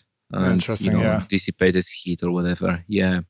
Yeah, and, um, well, so I, I, you know, as soon as I went to this place, I just thought, listen, I'm, I've got to do this project. I have to record all these spaces. Yeah. Yeah, I mean, there was this water well. So, you know, my parents retired and they moved from Sofia, which is the capital of Bulgaria. So it's like a two million, two and a half, I don't know, it's two million people probably at the moment. Uh, they moved to the countryside. So I've been doing like lots of trailing around the region. It's a very beautiful region. And I found this water well. I think it's actually more like a water reservoir of in this abandoned village. And so I think that people were just storing water there. And it's just a concrete uh, construction halfway full with water. And so I thought, well, let me see what's going to happen if I sink into this place. And um, it just sounded beautiful. And, you know, it was these two spaces that just triggered my, you know, desire to, well, I thought, well, no one's ever going to capture these spaces if I don't do it. Yeah. And I've got the technology that will allow me to do it as good as it gets. And I've got the gear here. Um, I just might as well just do it. All right. And so, so I want to ask you about, I want to dig into these, like the gear and the how-to, but before we even do that, can you give the rockstars an explanation of what is reverb? So you talked about like heat dissipation okay. and things like that. Maybe just educate us on what reverb is. Okay, right. So, you know, um, every room, every space that, that we walk into, apart from a space called an anechoic chamber, which is designed to have no reverb or echo, will have some sort of reflection. So, you know, when I talk to you in a room, you, the first sound that you is going to get to your ears by definition is the direct sound, because that's the shortest uh, path for the sound to travel from my mouth to your ear. Right.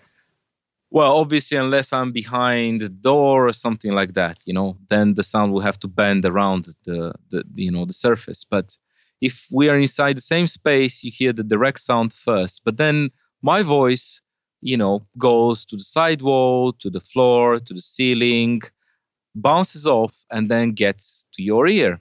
So you're hearing a bunch of reflections. Well, these first reflections that you hear are called the early reflections. Uh, mm-hmm. So these are echoes, really, but they are so close to the original sound, the first sound that you hear, the direct sound, that your brain simply does not uh, distinguishes them as separate echoes. And this is, in fact, the way in which um, we get a very good idea of how far we are from a surface, for example, or what kind, what's the size of the space that we're into.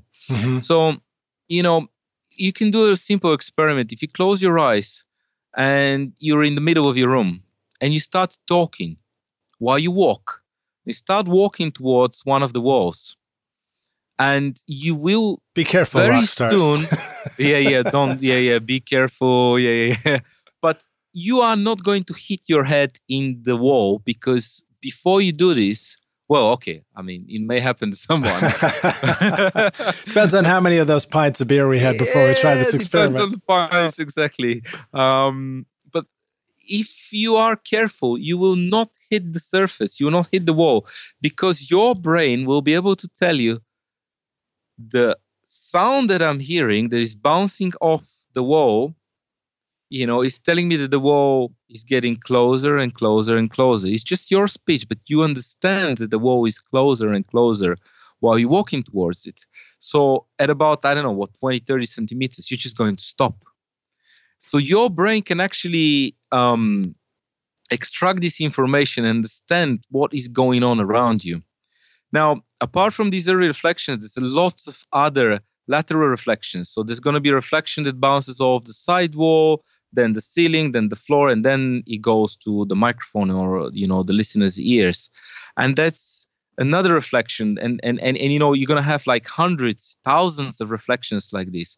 So you can think about the reverb as a really huge amount of echoes that are condensed in a sh- like relatively short period of time. Mm-hmm. And depending on how late these reflections arrive to your ears or to the microphone, uh, there would be either early reflections or, you know, late reflections, which is the tail of the reverb. Now, funny enough, uh, even relatively small spaces can have long reverb times. So, you know, there's a formula that I used to teach when I was a lecturer, um, which allows you to calculate the length of the reverb time in a space. So, you know, the acoustic signature of a space mm-hmm. and the length of it. And that's related to the volume of the space. So clearly a bigger space will have longer reverb time.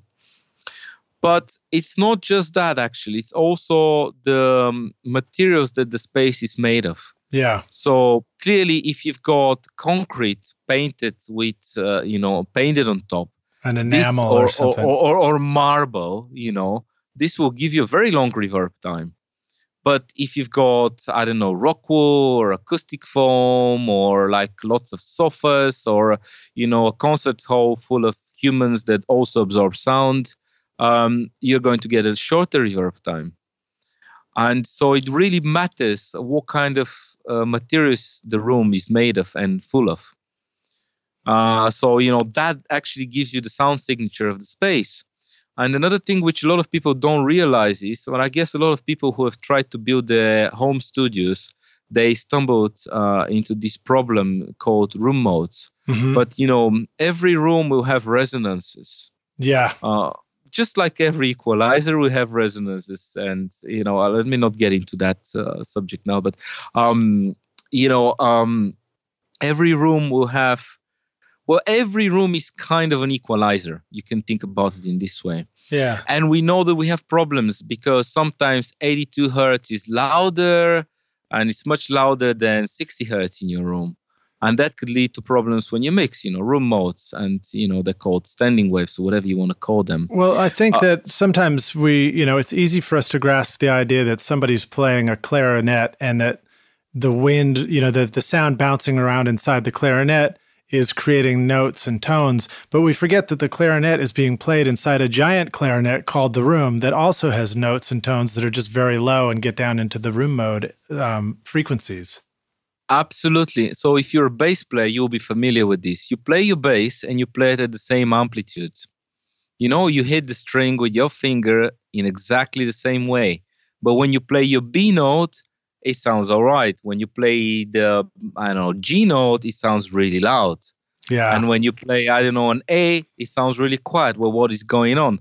It's not that you're playing it louder or quiet. It's the room that is actually affecting the sound. Yeah. And in fact, this is part a huge part of my recording philosophy, and it's why I like to record on location, is that the instrument and the space are the source, and the musician, of course, that's the number one factor. But it's the musician, the instrument, and the space. It's not just the instrument that you're recording. You're recording the combination of all those, you know, these three things together. And and you're not making decisions that are uh, colored and affected by the control room as well. Not until mm. later. Exactly. Yeah, yeah, yeah. You know, you, you mentioned the bass player noticing that the notes are different. Uh, hopefully the bass player is noticing that the notes are different. um, but um, that does bring up another point. So if the bass is being recorded in a space and certain notes are louder or softer because of the response of the room in that space, then later you're mixing it and you're adding in what the control room is doing as well to those notes.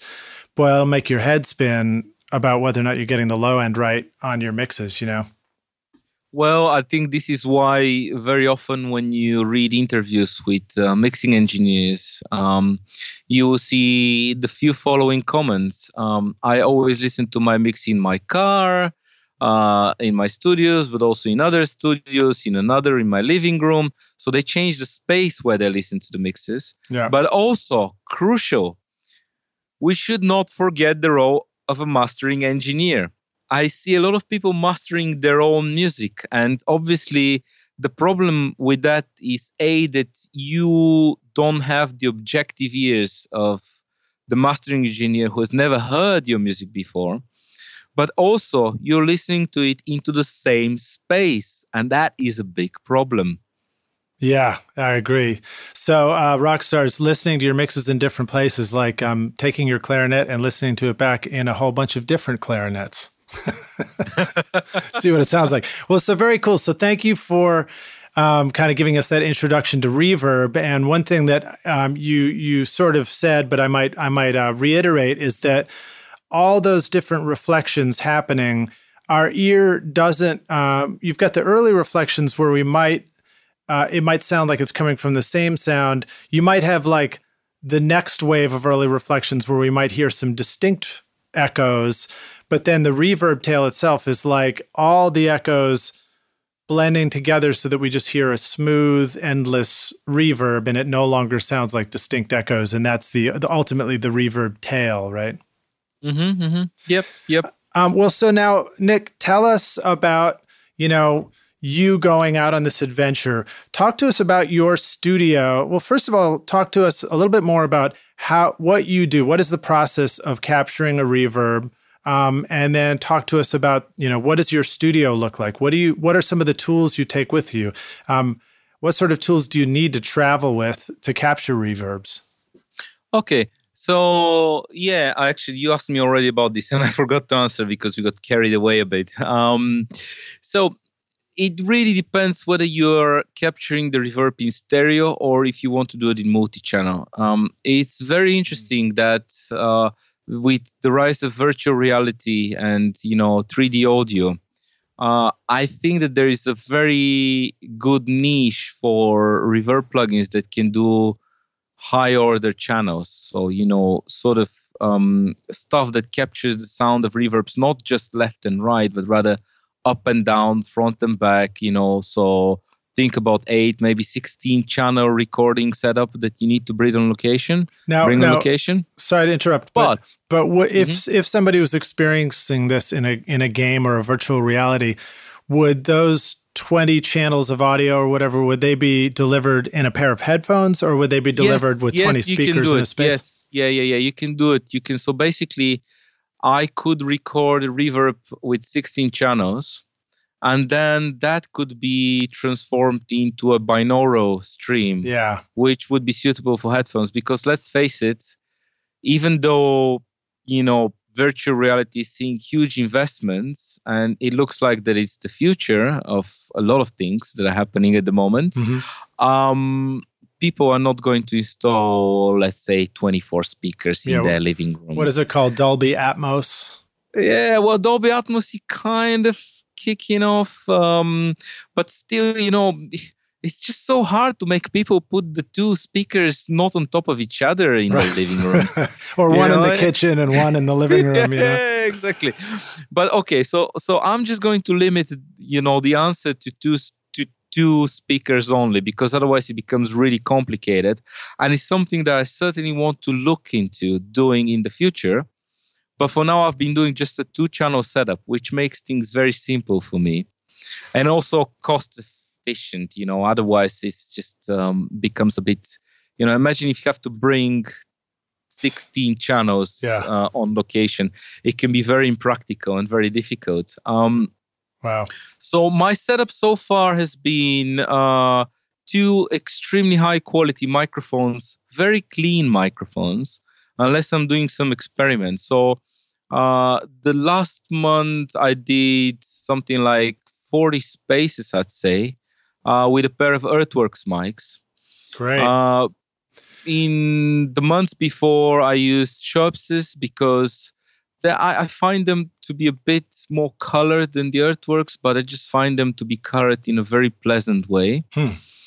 I also used um, a pair of uh, Neumann U eighty-nines because I just had these uh, on my disposal, uh, and and, and they they're also excellent mics. Um, large, is that that's a larger diaphragm as they're well? A large diaphragm. So generally speaking, you would want to go for small diaphragm mics. Now the, the thinking here is this: a large diaphragm mic is large physically. You know, the physical yeah. size of the mic is is big, and what that um, Uh, you know, the effect of this is that in the high frequencies, even though if you set the, the mic into an omnipolar pattern, it will not be an omnipolar pattern. So w- what do I mean by this? So an omnipolar pattern means that the microphone is meant to pick up the sound equally from all directions. Yeah.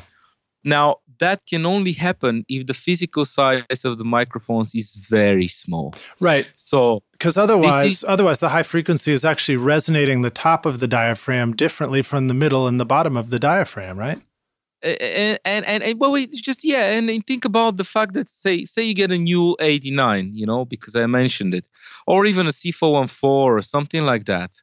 Uh, so there's a large diaphragm mic, and the body of the microphone and the diaphragm itself is so large that the high frequencies are blocked by right. the microphone itself. So, y- you know, I-, I-, I think that what people should always do when they buy a new mic is get the mic in their hands, put the good pair of headphones and start speaking into the mic and rotating the mic. Well, that's not the first and, thing they should do. The first thing they should do is post it on social media so that all their clients know that they just got a new mic for the studio. But what I mean is that you learn how the mic sounds from all directions, because even in even if you're not recording reverbs and you're recording inside your studio, that mic is going to pick up all kinds of sources. Okay, maybe if you're recording just one instrument, the only other thing that the mic will pick up is reflections from the back wall and so on, mm-hmm. you know, the acoustics of the room. But if there's another instrument there, you really need to know how this mic sounds like at the back of it, not just at the front of it. Because at the front is where, you know, I don't know, the guitar is, but at the back is where the spill from another instrument is. So you need to know how that sounds like. So the theory here is that the smaller the microphone is, the more even it will pick up the sound from all directions. Now, when you're sampling reverbs, at least in theory, this is what you want. Now, I've found that larger, larger microphones, larger omni microphones, because of their imperfection, tend to sound a little bit more focused at distance than a very small diaphragm microphones, which are perfect, but because they pick up sound equally from all directions, they're a little bit less focused. So you see, you get a bit of directionality even in omnidirectional mics, mm-hmm. which are meant to not have any directionality. And that happens primarily in high frequencies. In low frequencies, pretty much all mics are omni. Right. Like cardiac mics are omni at fifty hertz, period. Figure of eight, figure of eight mics make some some exception here, but pretty much all polar pa- other polar patterns are omni at fifty hertz. Now, now, at the risk of getting this wrong, isn't the fact that a cardioid is omni at low frequencies part of why um, we have proximity effect?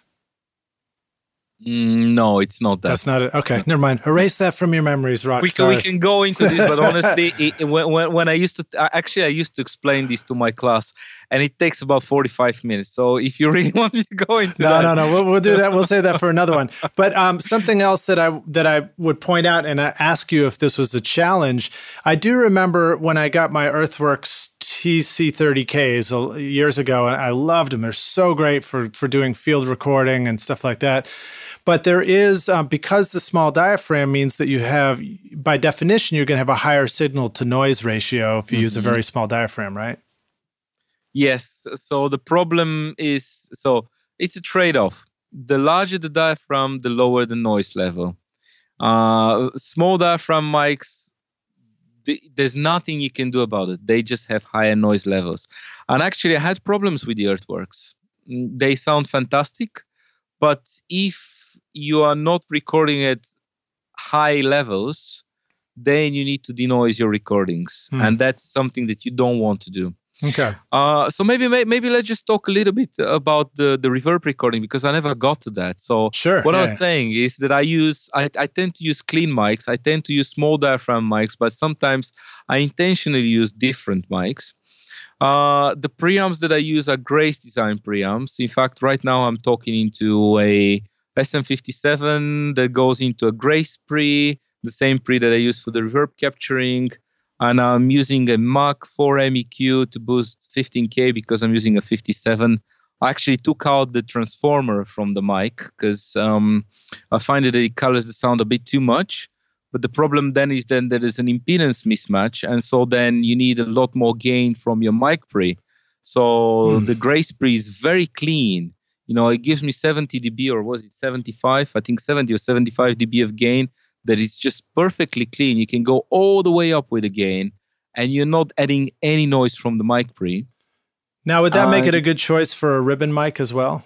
Yes, it's perfect. It's it, honestly, or, an, or an S M seven even.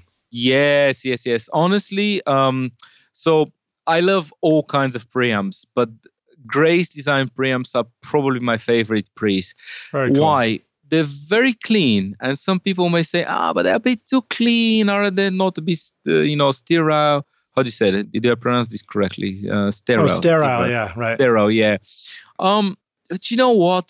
Actually, I can color them later if I want to, because they give me such a natural representation of the recording that I can do anything I want with with, with the recording, uh, you know, in the post-production stage. So I use Grace Pre's and I use Prism Sound converters. Um, I'm open to use any other gear as long as it gives me the sound that I get from that setup. Mm-hmm. Um, I bring often a very large battery with me. You're right, Cause, right. Because, okay, the thing is, Uh, my Grace Pre is, power, uh, is powered on its own battery, so I have an external battery for it. Um, but the Prism, so yeah, the big thing about powering stuff on location is um, whether you can power it with D C or A C. So you get a lot of D C batteries, but very rarely any A C batteries. Mm-hmm.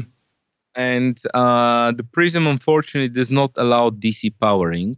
Um, So what that means is that you need something like a U P S, or you need a D C battery with a um, alternator. And so I've got something like that that delivers pure power, uh, pure sine power. So it's very important that you have very clean power if you want to make clean recordings. And and uh, to point something out that um, maybe wasn't obvious to me at first, but um, you can't bring a generator because they're not they can be loud. No, in fact, I, I'm using a modified U P S, um, which I had to, well, I had to desolder quite a few components and solder some new components on the board. Um, and uh, that's exactly so that I have a filtered power supply and no beeping, because, you know, that bloody U P S, you couldn't switch off the beeping noise. Hence the modification. Yeah, and and so... You know, I, I just bring that stuff on location. I mean, sometimes, as, as I said before, I'd use a portable tape machine just because it's cool and it's easy. Um, but the thing is that I wanted to make zero compromises. And in, on a lot of these locations, there was no power. Mm-hmm. So if you're in a church, that's easy. You can bring anything you want. You can bring your console there. Mm-hmm. Uh, but but when you're recording inside a cave um, that has no power, I mean, how'd you do it?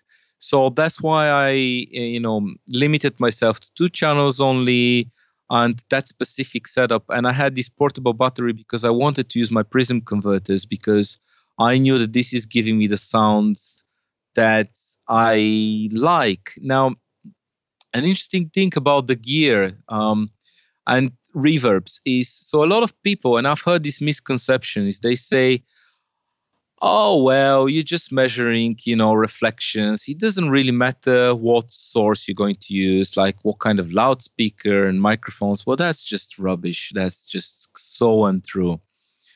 Um, so, you know, we spoke about early reflections and the accuracy in which you capture those early reflections is so important for you to perceive the space as real, because in the end of the day, you want to create an illusion.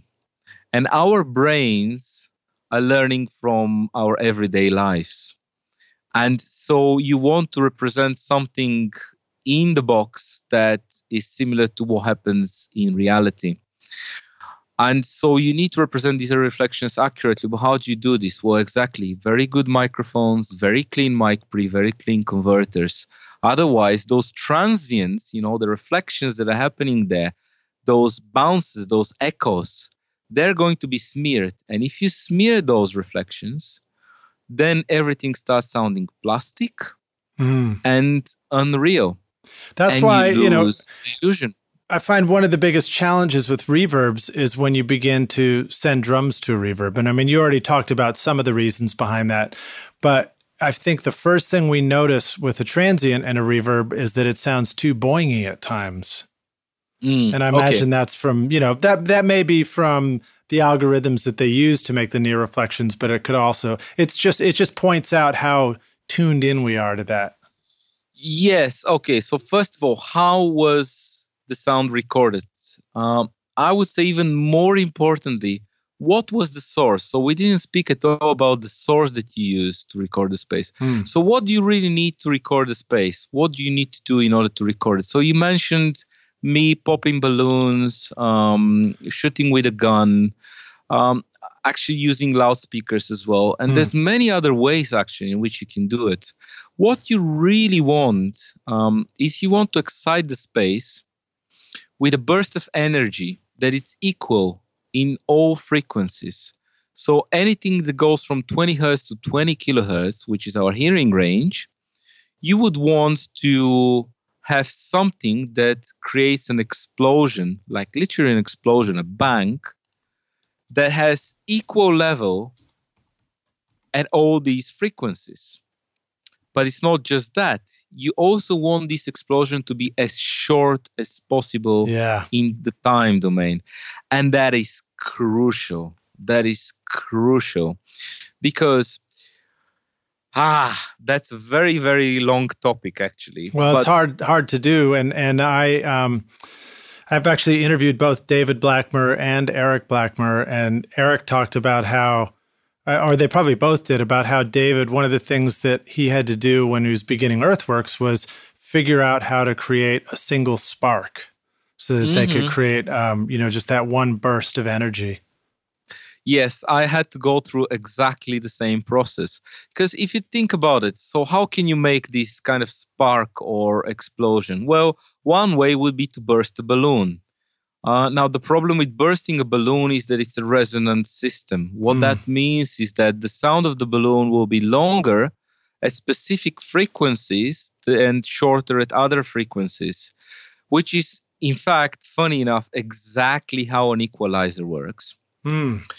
And so the practical result of that is that you get more energy at, with balloons, usually it's around three kilohertz and one kilohertz.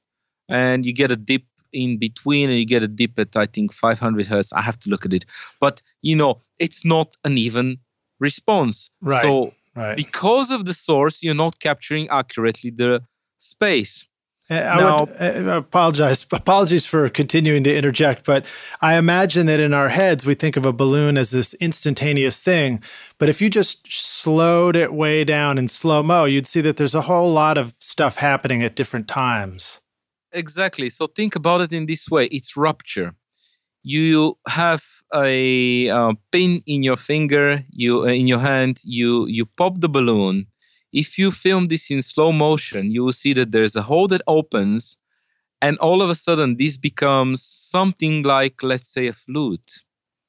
You know, for a very short period of time, but this becomes something that has sort of, I don't know, cylindrical opening from which the sound, well, the pressure goes out. Right, yeah. Right? So that can actually be even calculated, and you can actually predict that this thing will have something like a pitch. It will be a little bit like an instrument. Fascinating. It's not it's not that long that you can perceive it exactly. But, you know, think about this, a simple fact. When you use a gun, which actually behaves in a similar way, it's a bit better, I think, than a balloon. Uh, but if you use a gun, so if you shoot with one type of a gun and another type of a gun, you will be able to say which one's which. Right, because right? you can hear that each gun sounds different. And it sounds different because yeah. it has different resonances. Now, if we didn't have that, they will all sound exactly the same. Right. Good point.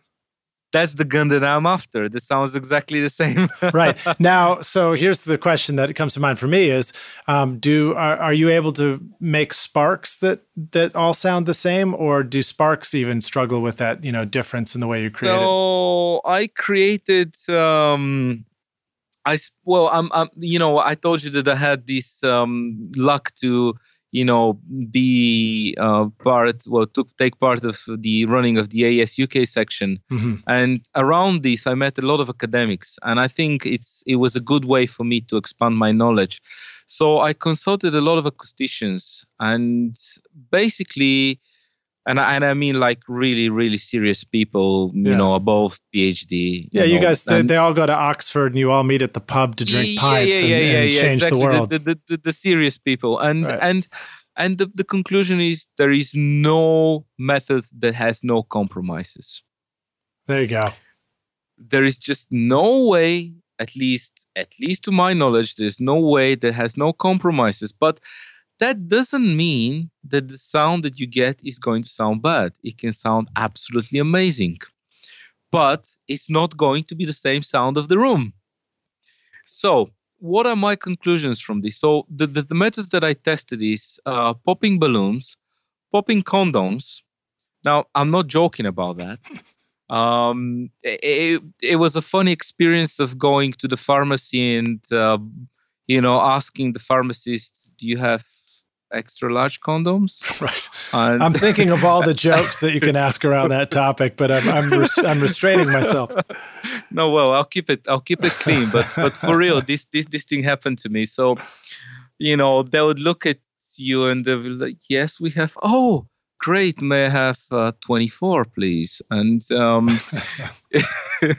and uh, but anyway, so I tried condoms and different sizes, and actually, extra large condoms of a specific type sound better than others. So you need to experiment with that. Um, I tried using guns with different kind of blanks and different types of guns. Um, so I basically tested a bunch of them, um, and I tested them in an open field. So a huge open field, just a large field with nothing around it. So I don't get much reflections, and I can actually test how the um, you can see the in, response, you know, the, the impulse. Yeah, yeah, yeah. So I recorded all of them and then I compared them. And uh, a good way to actually test is to, to use the impulse to process vocals and then listen to the vocal sound. And if it sounds natural, then you have something. Um, another. Uh, oh, let, let me let me have you say that again, because that was a question that was coming to mind for me. So when you do something, you know, you're, there you are on location and you have to make a decision about what sounds best. And so that's what you're saying. You would take that impulse, you'd take that that reverb sample and you would apply it to a vocal, maybe in a pair of headphones or something, and listen to how it's yes. sounding. So this is my secret. So if I could bring a loudspeaker, which is another type of source that you can use, and I, I can talk about this in a second, but The first thing that I'm actually going to do is I'm going to put the loudspeaker in the space and I'm going to play a vocal recording that was done with a very good gear uh, in a very acoustically dead space. Mm. And I'm going to play it out of the loudspeaker. I'm just going to walk around the space and listen to how the space sounds like. In that way, I'm going to decide where I will place the microphones. And then I will basically, you know, do my thing and listen to the results on vocals. Um, because I think that the human hearing is specifically um, sensitive to the way a human voice sounds like. Because, I mean, let's face it, an electric guitar, how does an electric guitar sound like? Now, really, how does an electric guitar sound like? Do you have a Fender? Do you have a Mesa Boogie? Do you have a Vox? Do you mm. have, uh, you know, wh- whatever? What, do you have a Fender? Do you have a Gibson? W- what are you using there? Or what pickup are you using there? What mic are you using there? What was the speaker of the of the amplifier? There's so many variables. Yeah. Electric guitar sounds like many things, but we're so used to human voice that we are really sensitive to it. So if a human voice sounds good, then chances are most of other stuff will sound good. Then I do other tests further with drums and other sources. Um, so it's it's a really good way to test stuff. So you, you listen, you don't just uh, measure. That's cool. Yeah, that makes a lot of sense. And, you know, it's a, that reminder that everything that we experience sonically, our understanding of what sounds good and, and directionality and tonality and, you know, what makes us comfortable or uncomfortable, some of so much of it just comes from the way the human ear perceives a human voice, because it's at the most basic reason why we have hearing and, and a voice to begin with. Mm, absolutely, absolutely. So yeah, I'll do this actually, even if I uh, don't have a speaker. I'll pop a balloon. I will then try the sample that I've recorded and I will have a listen. And I have, I mean... I'm sure that all of my friends are so bored of this vocal recording, but I use always the exact same vocal recording. And the reason is that I'm so used to it that I can hear it on any, I can hear it on my studio monitors, I can hear it on my headphones, whatever. I'll just know what's going on. And it's, you just have a sample of my voice from Recording Studio Rockstars. Is that what it is? uh, thank yeah. you for that. Yeah, you have you have a good voice, actually. Oh, thanks. So do you, man. So do you. This is what we just come on here to compliment each other. So, all right. So you take the voice and you and you figure out where to record it. You use headphones to listen to that voice, processing this um, reverb that you've just created to see if you like the way it sounds. Um, what are some uh, what are some other challenges about doing this stuff with this portable studio that you have to take? It sounds like it can potentially be a lot of stuff you have to carry with you. Yeah, this, I mean, carrying is one thing, but, you know, luckily I've got a whole network of people that sort of appreciate, I guess, me as an audio professional, and they're always happy to help me. So that has been actually easy because I always have a few, well, a couple of assistants, uh, sometimes a few uh, that are just keen to join me for a session. So carrying has not been much of an issue. Okay. Um, well, I actually, so I just want to finish a little bit on, on something I was talking about before. Sure. Just in case some acousticians are listening to this and then they start saying, oh, this guy using condoms and balloons. We'll never invite know? him to the pub again. Yeah, exactly. But okay, I just want to open a bracket here and say that I've um, developed my own explosives, um, uh, which I ignite with a high voltage spark. Um, and they're perfectly safe, actually. Uh, And I've also, I'm using loudspeaker, and that's a different test, uh, di- different way of achieving the results.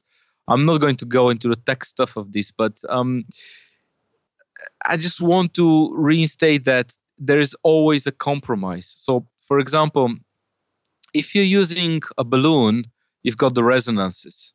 If you're using a spark, uh, so that would be an electrical spark uh, that you create with a battery and usually some supercapacitors and things like stuff, uh, things things like that. Um, you know, you will have a very good impulse, very clean, without resonances, but you will not have low frequencies. Then if you use a gun, um, it's quite good actually, the problem, and one of the challenges that, you know, the questions that you just asked, one of the challenges is that with a gun, you get an extremely high sound pressure levels. Hmm. Now, what do I mean by that? If you measure the sound pressure level at your ear, it's sometimes at about one fifty-five, one sixty decibels. Wow. That's that's so, the uh, the um, the space shuttle taking off. I, I seem to remember. Anyone using guns for anything, and I honestly think the only justifiable reason to use guns is to take impulse responses. I like that. But anyone shooting with a gun should wear ear defenders. Period. Yeah. Unless so you're talking about you don't care about or, your ears. Yeah. Yeah, yeah, yeah. I usually have earplugs with ear defenders, so I'm, you know, getting like I'm, I'm extra, you know, careful. But um, the problem with it is that when you get such high pressure sound, uh, you know, such such high pressure levels, uh, the microphones start to distort. And so, if you look at the Earthworks, the Q T C series, they're uh, giving the maximum level at one forty decibels. Mm-hmm. And so if you use a balloon, that's not an issue at all. But if you use a gun, you need to make sure that there's a specific distance between you and the gun. Mm-hmm. Because otherwise, you're going to exceed that sound pressure level. And even if you don't clip inside Pro Tools, or, well, actually, recently I've been using Reaper because it loads very quickly and it's very light and actually consumes less battery um, mm. power uh, from my laptop. Um, Uh, but uh, you, even if you don't clip inside your uh, D A W, or you don't clip the converter, you don't clip the mic pre, you can clip inside the microphone. So, you know, the microphone's built of a diaphragm, uh, condenser mics at least, and then there is a bunch of electronics. So there's a little amplifier behind the diaphragm, which amplifies the sound, changes the impedance, and then it goes to the X L R output. Well, that's the bit where you will clip. Right. And the number of times I've clipped the mics and I've been like, oh, what do I do with this now? Because you want to shoot from closer, but then the problem is that the mics can't handle it. And so what do you do? And so ah, you need to substitute the gun for, for a balloon, but, ah, but that's not as good as the gun. And and so it's it's a really a lot of thinking of what kind of source you use and what kind of mics you use. Can't, and sometimes can't you just you put just a power go. soak on the gun, you know, just like we do on our guitar amps? I wish, man. Honestly, I wish. That would be so good. Um, well, that's yeah. fascinating. Well, so so we've been going for quite a long stretch here, and we may need, be getting near the end of the uh, podcast, but I would like to... Um, I love hearing about all these things that go into your experience of capturing the reverb. Maybe can we shift gears and talk a little bit about, um, now that we've got this capture, what do we use to recreate the reverb later in the studio? I, I'm assuming maybe we're going back to Neb- Nebula as a plug-in or something like that. Um, and then if the rock stars want to begin to experiment with making their own reverb, maybe they think, oh, that sounds cool. I want to try capturing the sound of my room so that, you know, if I'm mixing, I can add that back in and don't have to put up room mics all over again.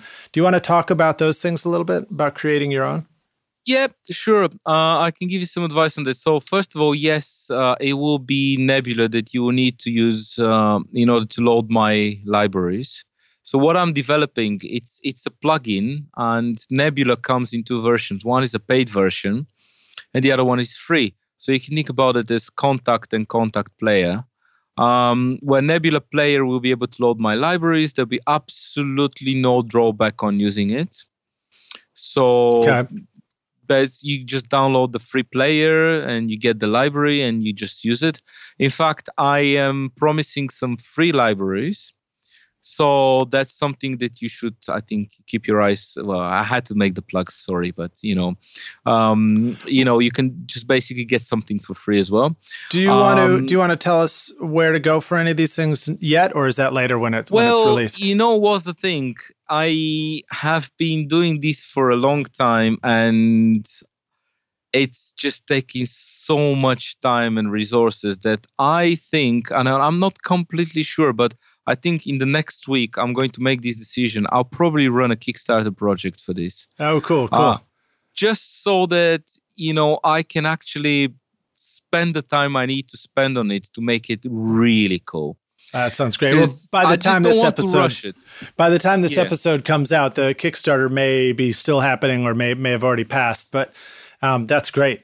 Well, so yeah. Well, so the easiest way actually to find me is if you're on Facebook, just look for Georgiev Sound. That's G E O R G I E V Sound. Great. There's one thing without any space in between. And if you just go to georgiev sound dot com, uh, that's my website. There will be a link there as well.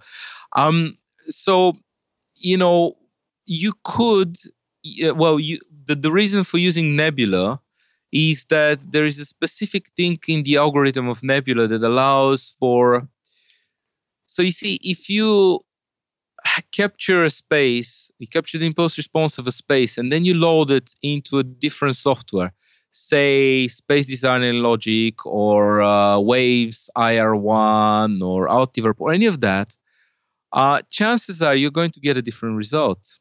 And that's because of the software that recreates the space, that uses the impulse response and then creates the convolution.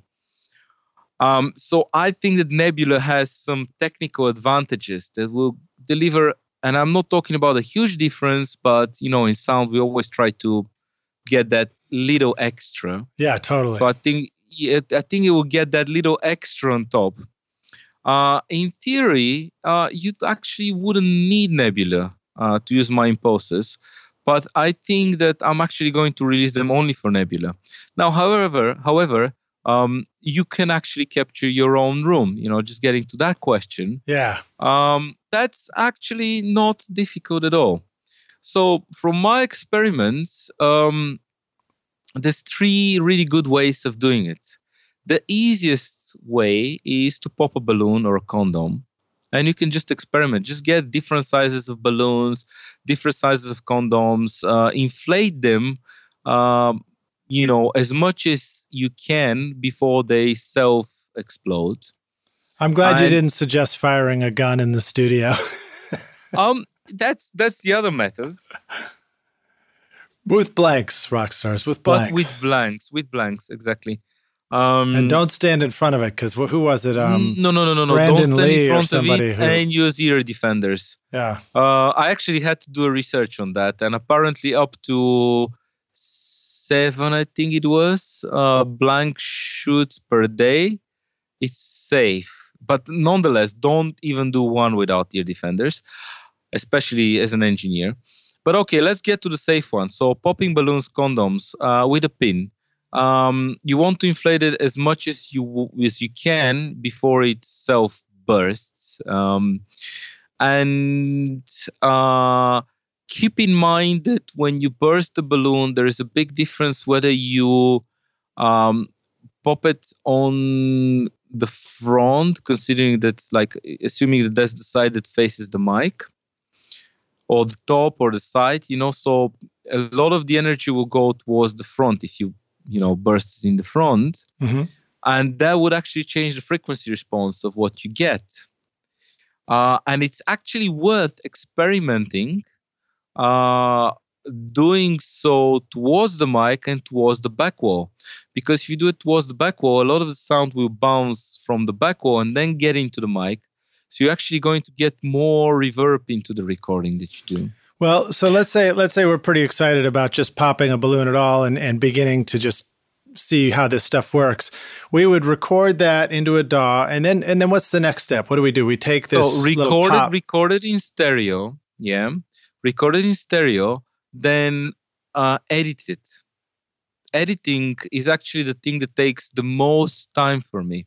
People don't believe it, but recording doesn't take even one third of the time that it takes from for the editing. Edit it. Make sure that you have a nice fade out. Make sure that you um, you don't don't truncate it, don't cut it too early. So the way I do this personally, I use Isotope R X because you can uh, use the spectrogram view there, mm-hmm. and it's just beautiful. You just see all these frequencies decaying, and you can see exactly what is going on. And you can use spectral repair there to remove some clicks and noises and things like that. But make sure that it's edited, that it's, you know, chopped and it's faded out nicely. And then you could simply load it into your, you know, the, the plugin of choice that you have. Uh, if you don't have one, I would recommend you to get uh, Reaper, Cocos Reaper, because you can get for something like forty-five dollars, or what was it? I can't remember the yeah, price. Something like sixty dollars. But it's something like yeah, sixty dollars, whatever. Yes, just something ridiculous. You get the D A W, which is absolutely amazing. Like, I am a Pro Tools guy. I love Pro Tools, but some of the things that I found in Reaper just, you know, just astound me. They're just amazing features there. Very cool. Uh, and it comes with uh, a plugin called Reverb. And that can load any impulse responses. But you can do it again, Logic, Space Designer, Waves, whatever. You know, all of them do it. And you can just load your balloon into, you know, into that plugin and then just have your space there. And it's just a it's wave it. file that you're loading into the plugin. Mm-hmm. Yeah, yeah. Just so cool. Make sure you don't clip it. Yeah, it's very important you don't clip it. Well, I think that that um, is encouraging, because just the fun of trying that experiment and, be, and you know, trying it out a handful of times. And I imagine the first time we do it, we're just going to be thrilled to get anything to work at all. Then we'll dig into, like, how can we make a better sample and all that. Um, but really cool. So then you can start using it on sessions. Now, I wanted to ask you, um, what are some useful ways to use these reverb samples that you create? Um, and then what are some of the mistakes that people commonly make when they're trying to recreate a reverb? I mean, you talked about, you know, if you choose some of these other more common reverb plugins, they might not sound quite as good as Nebula, but are there any other mistakes that people make when they're trying to use these reverbs in the mixing stage, where if you if you only knew this, it might sound more better, you know? Okay. A few tips that I would give here. First of all, if the space does not have any windows or doors open, chances are in the low frequency range, you're going to have far longer reverberation time than in the high frequencies, in the mid frequencies. Now, when you use this in a mix, uh, it's a very common problem that um, the low frequencies just become uh, cluttered.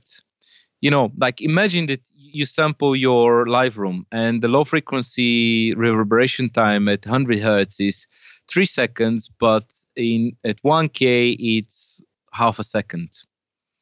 Do you see where I'm going with this? So yeah, one way would be simply to fade it out. Now, fading out is an art in itself, because a simple linear fade may not sound as good as some other shapes. Mm. Um, I'll just mention them, but y- people will have to research that on their own. So logarithmic or, uh, you know, logarithmic shapes are actually pretty good um, for doing this kind of stuff. Um, well, more importantly, and, and the thing that's nice about that is, Rockstars, you could just take that one sample and put ten different fades on it, export those really quickly, and then as you load those into your plugin, you'd see if you like one more than the other, you know? Yeah, yeah, exactly. And and you can actually try different lengths. So just because the space that you've captured is, uh, let's say, five second long church, it doesn't mean that uh, you are forced to a five second long reverb time. Uh, so you can just shorten it to two seconds. And all of a sudden it sounds like a gated reverb. And actually the other shape, just so it's on the record, is uh, cosine. Uh, shape. It's a really good shape for reverbs, I found. Um, another thing is, how far are you going to pop the balloon, actually? And um, you mean, are you close to the mics, or are you all the way over where the drum set would be? Exactly. And where are you going to put the mics? Because uh, actually, practically speaking, if you place everything in the middle of the room, you're begging for problems. Because a lot of rooms, well, all rooms, in fact, uh, will have problems right in the middle of the room, because that's exactly where uh, the room modes are happening uh, yeah. for the fundamental frequency, you know, and all odd harmonics. So, you know, if you have a room mode at one hundred hertz, you're going to have problem there at three hundred, uh, well, at um, yeah, three hundred, five hundred, and so on. Um, so, uh, I... Well, again, listen, you know, if you could actually put a speaker somewhere in the room, if that's especially your studio or something like that, mm-hmm. put a speaker in the room, move the speaker around the room until it sounds good. Listen, find a spot. And even if that's asymmetrical, you know. So you may have the speaker a little bit on the side, uh, on the left side of the room, a bit closer to the corner, but not quite in the corner. One mic's a bit to the left, one to the right. That's not a problem. It doesn't have to look good. It has to sound good.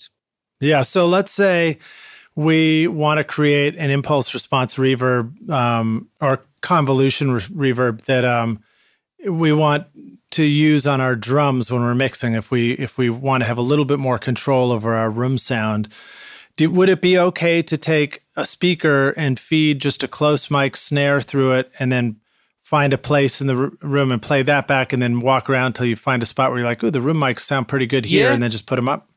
Yeah, that would be a very good way to do it. And then, just, just, and then you would have to go back and pop the balloon where the speaker is. Yes, and actually, um, right, so we didn't speak about speakers, but all loudspeakers are broken. I know that sounds... Mine break a lot when we blow them up, so I understand. So a loudspeaker is actually a really difficult thing to design, and they all have problems with... Um, resonances, smearing of the high frequencies, uh, all, all of which uh, have been bass. I can go on forever. Uh, I was going to say all of which have been solved by using um, kitchen foil and chocolate um, and a comb, right? You know what? These speakers, they don't sound as good, and I can actually I know very well how to make them sound good now. But they but taste great, and you want, can you can lick I don't want the tweeters. To them. It's like chocolate, man. It's great. They probably have some residue of, of chocolate there. Yeah. Right. I don't want to change them, man. You know, like they just, I, I know these speakers. I've been listening to, the, to them for more than twenty years. As soon as I hear a record in these, I know what's going on. Interesting. Cool, man. Well, so um, I think we got to sort of wind things up here. Is there anything that you, that I, you know, I cut you off a lot of times, but is there any topic you need to wrap up and, and finish your thoughts on? Oh, well. I mean, yeah, I mean, look, I, I'm not a commercial guy, but as, as soon as I have some audience, I guess I should say this. So I'm not developing just reverbs, but also some really, really, really nice E Qs at the moment. Oh, great. So I'm particularly working on a very, I mean, I mean very rare valve E Q that will be extremely limited in terms of frequency choice because that's the original gear. But it's something that everyone would want to have, and it's going to be super cheap. And I'm working on a very clean E Q that has uh, this famous forty kilohertz band, and that's going to be ready quite soon as well. Super cool. And well, yeah, I mean, what else could I sell to pe uh, say say to people? It's just um, I, I I personally like to experiment and have a lot of fun with with all of it, and I think this is what. Well, really what drives me is music, because I find meaning in making music. So just whatever you do, don't forget that you can make this word, uh, you know, a better one with the sounds that you make. Well, I think it's very cool, um, Nick, and I, I feel like you're an inspiration as far as, you know, coming up with a really adventurous idea and just going for it. And, and like the whole vision of you with the backpack full of microphones, you know, trekking through the deep forests looking for sounds. It's pretty cool. I can't wait to hear your cave series when you finally, you know, explore all the caves of the world and get the get the ultimate reverbs. But um, remind the rock stars one more time how they can find you online and follow you so that they can, you know, keep up with these plugins as you're creating them and and the reverbs when they're ready and that sort of thing. All right. Well, thanks for this. So, well, Georgiev Sound is my website, G E O R G I E V sound dot com, and my Facebook is again. Facebook slash Georgiev Sound. Um, and you can follow me also on Twitter at uh, Nick uh, underscore Georgiev. Um, and, well, I mean, since you mentioned it, can I just say something about spaces and just sure. tell you this really crazy story? Sure. Um, so, first of all, actually, you know, the cave stuff that you've seen, it's not, I mean, it looks cool. Yeah, sure, it looks nice on photographs. Um, and it's a good marketing thing. But actually, what's really interesting about caves is, so I, I recorded four caves this summer.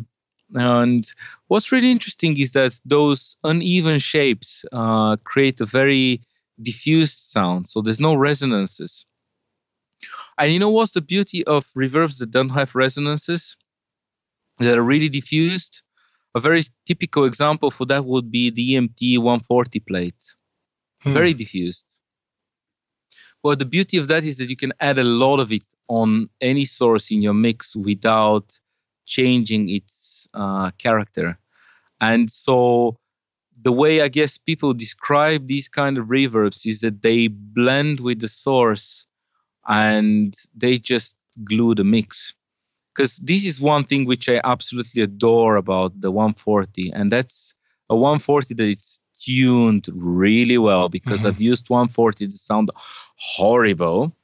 Um, and, you know, when it's tuned really well, it's that density of the reflections that all frequencies are sort of represented without any advantages or disadvantages. You know, they're just there and they just add sustain to the sources and sense of space without altering the sound character. Um, so I actually think that caves are cool for that reason.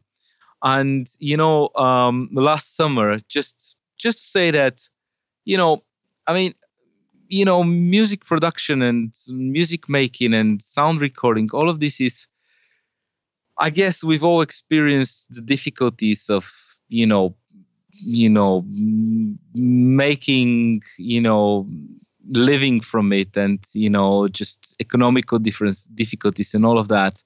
And there's, you've got to find something that drives you. You know, last yeah. uh, last summer, I, I, I told you about this water well that I found in this abandoned village. Yeah. And so I'm going to post some videos and, and, and you know, I'll, I'll post lots of stuff on YouTube and I'll send that to you. Um, I I found this water well that sounded really nice. Well, there was no way to get there by car. There was just no way, even if you get like a really proper C U V. So you know what I did? I put a forty kilogram, uh, and I'm I'm serious. I can show you pictures. It's forty kilogram uh, rucksack on my back with a Genelec speaker inside, a twelve kilo U P S. Two mic stands, um, about twenty meters of power extensions, and about twenty meters of mic cables, a laptop, preamps, and converter. And I climbed this, um, what was it like? Um, I don't want to exaggerate it, but it was a long climb. You know, it was a big uphill, a huge hill to get there. Yeah. I must have lost a kilo climbing that thing. But you know what? When you get the sound and you hear it and it's beautiful, it just, yeah, it was worth it. It was just, yeah, it just what drives you. That's cool. And I mean, you know, what you're describing is such an adventure to recording. Um, I mean, sometimes we can feel like the studio is an adventure as well, but a lot of times we can feel like we're just, you know, stuck in a windows, windowless room all day and night. And, um, you know, going out into the world to capture sound, it's a lot of fun. It's one of the reasons why I did it initially with my friend, and we'd hop in a car and take a studio and drive around the country looking for people and places to record. It's just a great way to do it.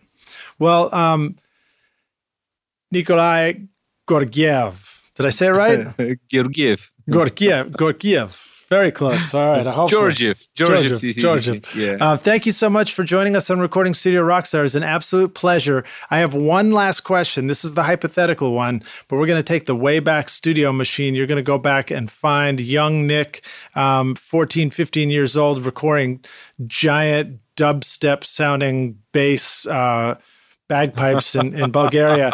And you say, young man, I have come back to give you this one bit of advice. Here's the single most important thing you need to know to be a rock star of the recording studio yourself one day. What advice would you go back and give yourself if you could? Be brave and do it. You know, with the time I learned to think in this way and just, I mean, to be honest, I didn't even have the funds to do this project, and I just did it because I thought that, you know, people sometimes are afraid of just going that extra step and just doing stuff and committing to it and just just just just just making the step, you know, and, and, and you just have to do it. You're not going to lose anything from it. Yeah, I love it. What a great quote. Um, Nike, you know, be damned. Be, br be brave and do it is much cooler. um, rock stars, thanks again for listening. A pleasure to hang out with you, Nick. Uh, I can't wait to meet you in person. And um, don't forget my offer, man. You need an assistant for the bagpipe convention in Bulgaria. Keep me in mind. I don't know how sure, I get man. there from Nashville, but um, thanks so much for listening. And uh, I look forward to meeting you around the studio someday. Cool, man. Thanks a lot. It was a pleasure. All right, man. Cheers. Thanks so much for listening to Recording Studio Rockstars. If you enjoyed the show and want to help make it better, please leave a rating and review on iTunes to help reach more people. You can click directly over to iTunes or go to recording studio rockstars dot com slash review for an easy explanation.